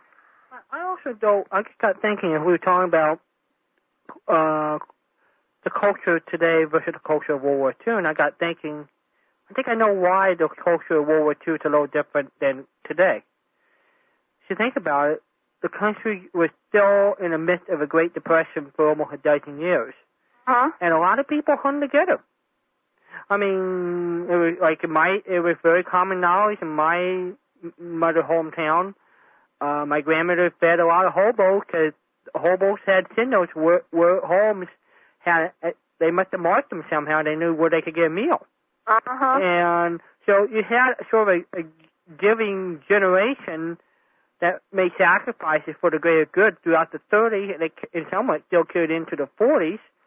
And so you had that climate in a way, and I don't know if we necessarily had that today. Well, the other thing is, you know, we had we had all those all that prosperity in the 50s and 60s, Mm-hmm. Mhm. 70s.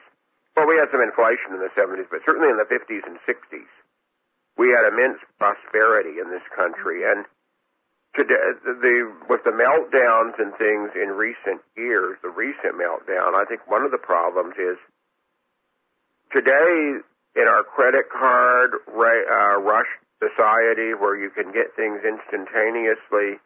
You don't have to wait to buy something. You, you buy it immediately. In fact, if you if you save and don't buy it, you're criticized. You hear commercials today on the radio that say, "Well, if you're ten thousand dollars in debt or more, we're willing to work with you," treating you almost like if you're ten thousand dollars in debt, it's almost like an honor, you know, to be in debt.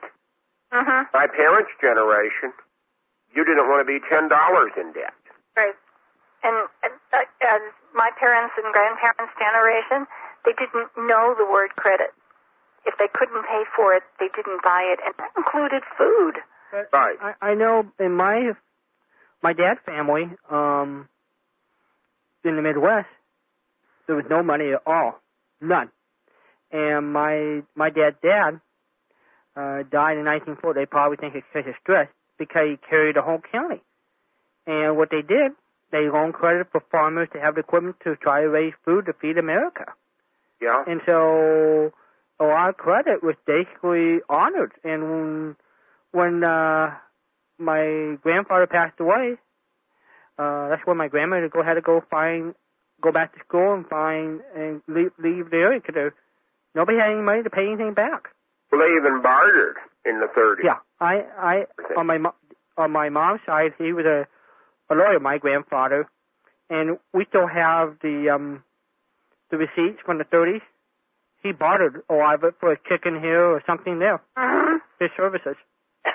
yes. But the unification uh, that people had, and if if we had something today like the Depression in the 30s, I, ha- I'm very pessimistic about the American people today being able to stick together and go through it because the the, in, the the instant pudding or instant gratification thing is so ingrained now Right. But I, I think there would. I don't think the more. I don't think the nation would have the moral fiber today. And I'm not. I mean, some might. I'm I don't know. the majority. I don't think would have the moral fiber. I don't know. There's something about Americans that's so unique. What we're seeing it in Haiti right now. Remember today, George Bush announcement. Please uh, uh, an- announce. Don't. We are getting so many donations to our website. Please forgive us because our confirmation to get out to your little late. People are just donating when they see such a, a tragedy, and Americans have that somewhat generous nature about themselves, and I don't somehow that comes from somewhere. Mhm. That's true. And when you think that we have the the president, I guess it's right. President Obama today, I guess, met with Clinton Bush, yeah, was it was it George Senior or, or the, Junior, Junior. It was it was it was W. Okay, George W. Okay, well, anyway, all three were at the White House today, Right. trying to get this thing going, and uh, it is true. And when you think about, we have always gone to other nations in our tra- in tragedy. I'm talking about something within our own borders. Yeah. Mhm. I think one of the things that is distinguishing our generation from the World War II generation is the depression. They came off, or they were still in. They hadn't come off the depression. They went into the war while they were in a depression, so they were accustomed to cutting back. They were accustomed to being frugal. They were accustomed to doing without. They were flexible. They knew what had to be done in order to survive, and they just carried that through to the war and intensified on it because there was another factor going in there. But in the meantime, because of the depression and because of it lasting so long, and the neighborhood and neighbor practices that were going on in neighborhoods, it was easy to buy into. Um, that, that's a harsh term. I don't mean buy into, but it was easy to fall into a routine where people watched out for each other because they were friends and they were neighbors. We don't have friends and neighbors like they did. We have people who live next door to us. Yeah, at ninety. I'm at ninety-nine percent of the people. I, I don't know who my neighbors are. Really, I have to be honest with you. If you live, don't know my neighbors. I mean, I might see one occasionally that says hello, but you'll recognize them, but you don't know them. and I and it's that way probably for a lot of the people. They don't socialize the way they used to. You know, neighbors used to. uh when the mother would go shopping, or she'd say to her next door neighbor, will you, uh, could, will you take my kids, and I'll, I'll take your kids when I go shopping. When you go shop, you know, they interchange things. Yes, they did, and it, in a sense, it was a bartering system. I'll pick up your groceries if you watch my kids, type thing, and that was an exchange of services for services. So they they bartered, and that was a way of life. But again, it was only because they knew each other's neighbors, and part of that came from having a one-income family. Yeah, that does make a difference. the the father would be out and the mother was with other mothers doing homemaking and raising kids. Yeah, That was an open door for them to to know each other, to meet each other, to know what they could do for each other. It was just a whole different time. I've been, I've been thinking, and I, and I mean, it's la- I'm not laughing at you. I mean, you're you're certainly right, but I'm just thinking that we really covered the gamut tonight, haven't we? I mean, for subject matter, we really. But, it, up but, in a, but in a way, it's all related because radio did reflect those values. Well, I think that's the w- beauty about old time radio. Is uh, uh, there is something about the intellectual part of it, and I'm not being a snob, but you will find that a lot of people who love old time radio have more than one interest. Yeah, They're, they're, they are, uh, some of them are, some can talk the gamut. It, it's a very, oh, there's sure, there's few, there's a few out there that, that don't have the social skills, but the ones that are truly social, who love old time, they, they're interested in a lot of different things, and I can sure think what, sure what our, uh, what we got on tonight, if you think about it. but like Walden and I, for example, and, and like Tricia, you're you're you're a writer and you have literary interest. Walden and I are kind of history buffs. Mm-hmm. So in addition to radio, American history is kind of our bailiwick, Mm-hmm. and then other people, you know, have uh, Yeah. have the have other interests. Like Dr. Beale is into record collecting, and Mm-hmm. uh, this per and then uh, uh, somebody else uh, might be into something else who listens to yesterday. But we we're, we all have. Well, radio is is kind of the the uh, main force that we're interested in. We have other interest as well. Mm-hmm. And radio just kind of unites that interest because it was a symbol for all of us of something that we all either experienced together or we read about it or and heard and then have, have, hearing these recordings, heard about it, witnessed this unifying force. Mm-hmm. And it's still happening in small circles like the old time radio circle, which is intimate and small by comparison to uh, the Knights of Columbus and the Veterans and the Shriners Club. I mean, Yeah. it's an it's a more intimate group. Right. Well, it's also like we're we're all um, you know we're, we don't we, we we're not going to be as um, there aren't as many of us as say that are going to see that movie that's done so well the last few weeks. That the, the I forgot, even forgot the name of it. it. It's the one with the animated, uh, you know. the- Right. The one that James Cameron put together. Right. I Yeah. mean, I, far more people are into that Yeah. than than what we're into, but we're into something very special ourselves. They're they're into that this week. We're into this forever. Right. That That pad will be gone in a few weeks. Patricia, write that down. Save that. Steve, what? That quote you just created.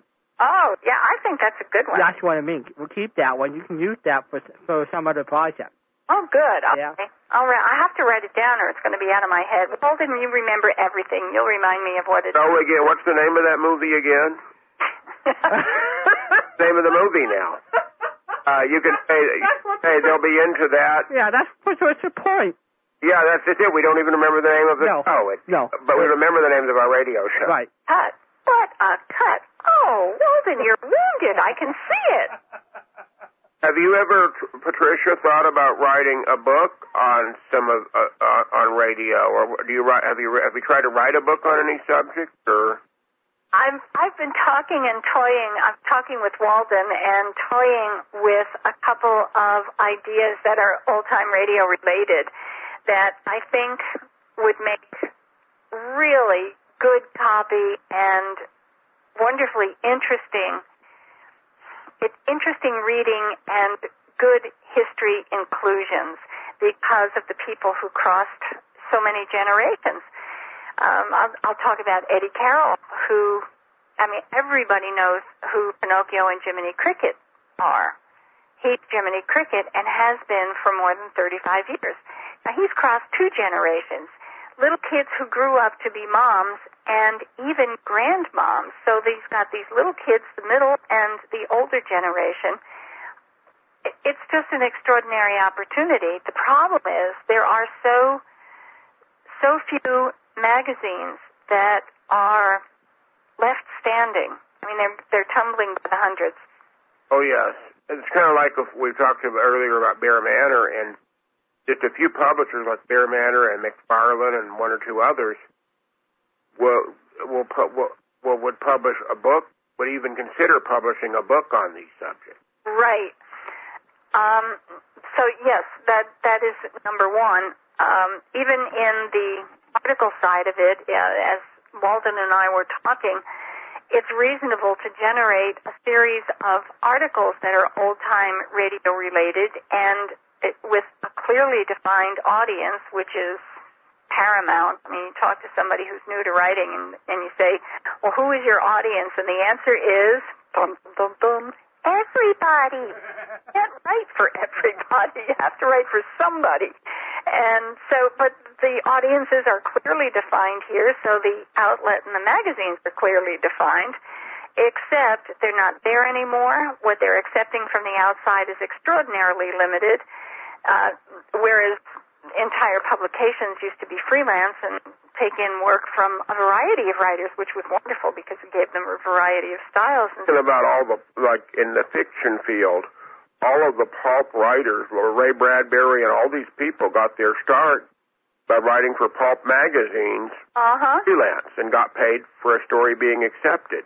Right. Um, It, it's hard to get fiction even published in magazines these days, isn't it? Yes, and that was my mainstay. I've been locked up in uh, business writing, marketing, public relations, uh, advertising, or not uh, very limited in advertising, but mostly public relations and marketing. And it swallowed me up. I have lost my magazine contacts. I've been away from that for about 10 years. And that's a long time to lose contact in the publishing industry because it changes by the week. And they and generally they want someone to have an agent, for a publisher to even consider looking at something, right? They, I mean, unsolicited manuscripts are very few and far between. I understand. In the book industry, it is frequently a preference on a publishing house that a book go through an agent because it will have been through first reading. The agent has already developed a relationship with particular publishing houses. So there, there are merits to trying to land a, uh, an agent. If you can't land an agent, there's no problem going directly to the publisher there are a couple of ways that you have to do it to give yourself a leg up on the competition, and you can do that. Uh, it, it's uh, but getting a book published today is discouraging. It is discouraging, especially because not only for the price of it, but we're moving to electronic books. Yep. We've got the internet, and you can get entire books on the internet. And so the market for especially hardcover books, the market for new books in the marketplace is self-limiting. It's getting smaller and smaller. So finding appropriate outlets, uh, number one, is a challenge for something like old time radio because it is highly specialized and it does require an audience, a specific audience. It's not like you can do a shotgun lifestyle magazine it has a specific audience. About in show when you talk about the show business subject in general, Mm-hmm. you write a book, say about the movie industry, Mm-hmm. television, or rock. Mm-hmm. You have a much better chance of getting it published than you do radio. Mm-hmm. I mean, uh, Right. I looked. I had my mom look the L.A. Times when Dunning's book came out. Uh-huh. We couldn't find any reviews on it in any of the. I mean, it was in one academic journal, I think, or a library journal or something. Right. Couldn't find the L.A. Times doing a review on, on, on a number of the books that I've heard about on the Digest and elsewhere, and, and in the radiogram. Right. I had my mom look up reviews on these books, and we couldn't find reviews on any of them. Mm-mm. No, and that's not unusual. Um, they're not mass market. They're not out of big publishing houses. And something like John Dunning's book would be in the reference category, and a reference book has much less of a chance of getting reviewed than a novel or a, a really hot nonfiction book. Or, or, or, or like I said, if it's if it's about the movies, I'm just use, I just use movies as an example. Well, I'm just thinking one of Maltin's That's more current. Leonard Maltin's book on old time radio, been a dozen years or so, probably got reviews because Warner's known as a movie guy. Right, it, it did. And as a matter of fact, he was a guest on uh, that show that uh, the Family Channel used to have, Home and Family, with Uh-huh. uh, the girl, that, the lady that was married to John DeLorean. I forgot her. Oh, Christine, I think. Yeah, she was a host on that show, and her she and her co-host interviewed John. I mean, not John Dunn. Interviewed uh, Warner Maltin. Mr. Maltin about about the big broadcast. Yeah, and I think because he, because it's his book, because it's his background, that's why he probably got reviews rather than the actual. And I, I got the book. I haven't sat down and read it. I'm imagining it's very good, but uh, because his background, Hell, uh, it helped.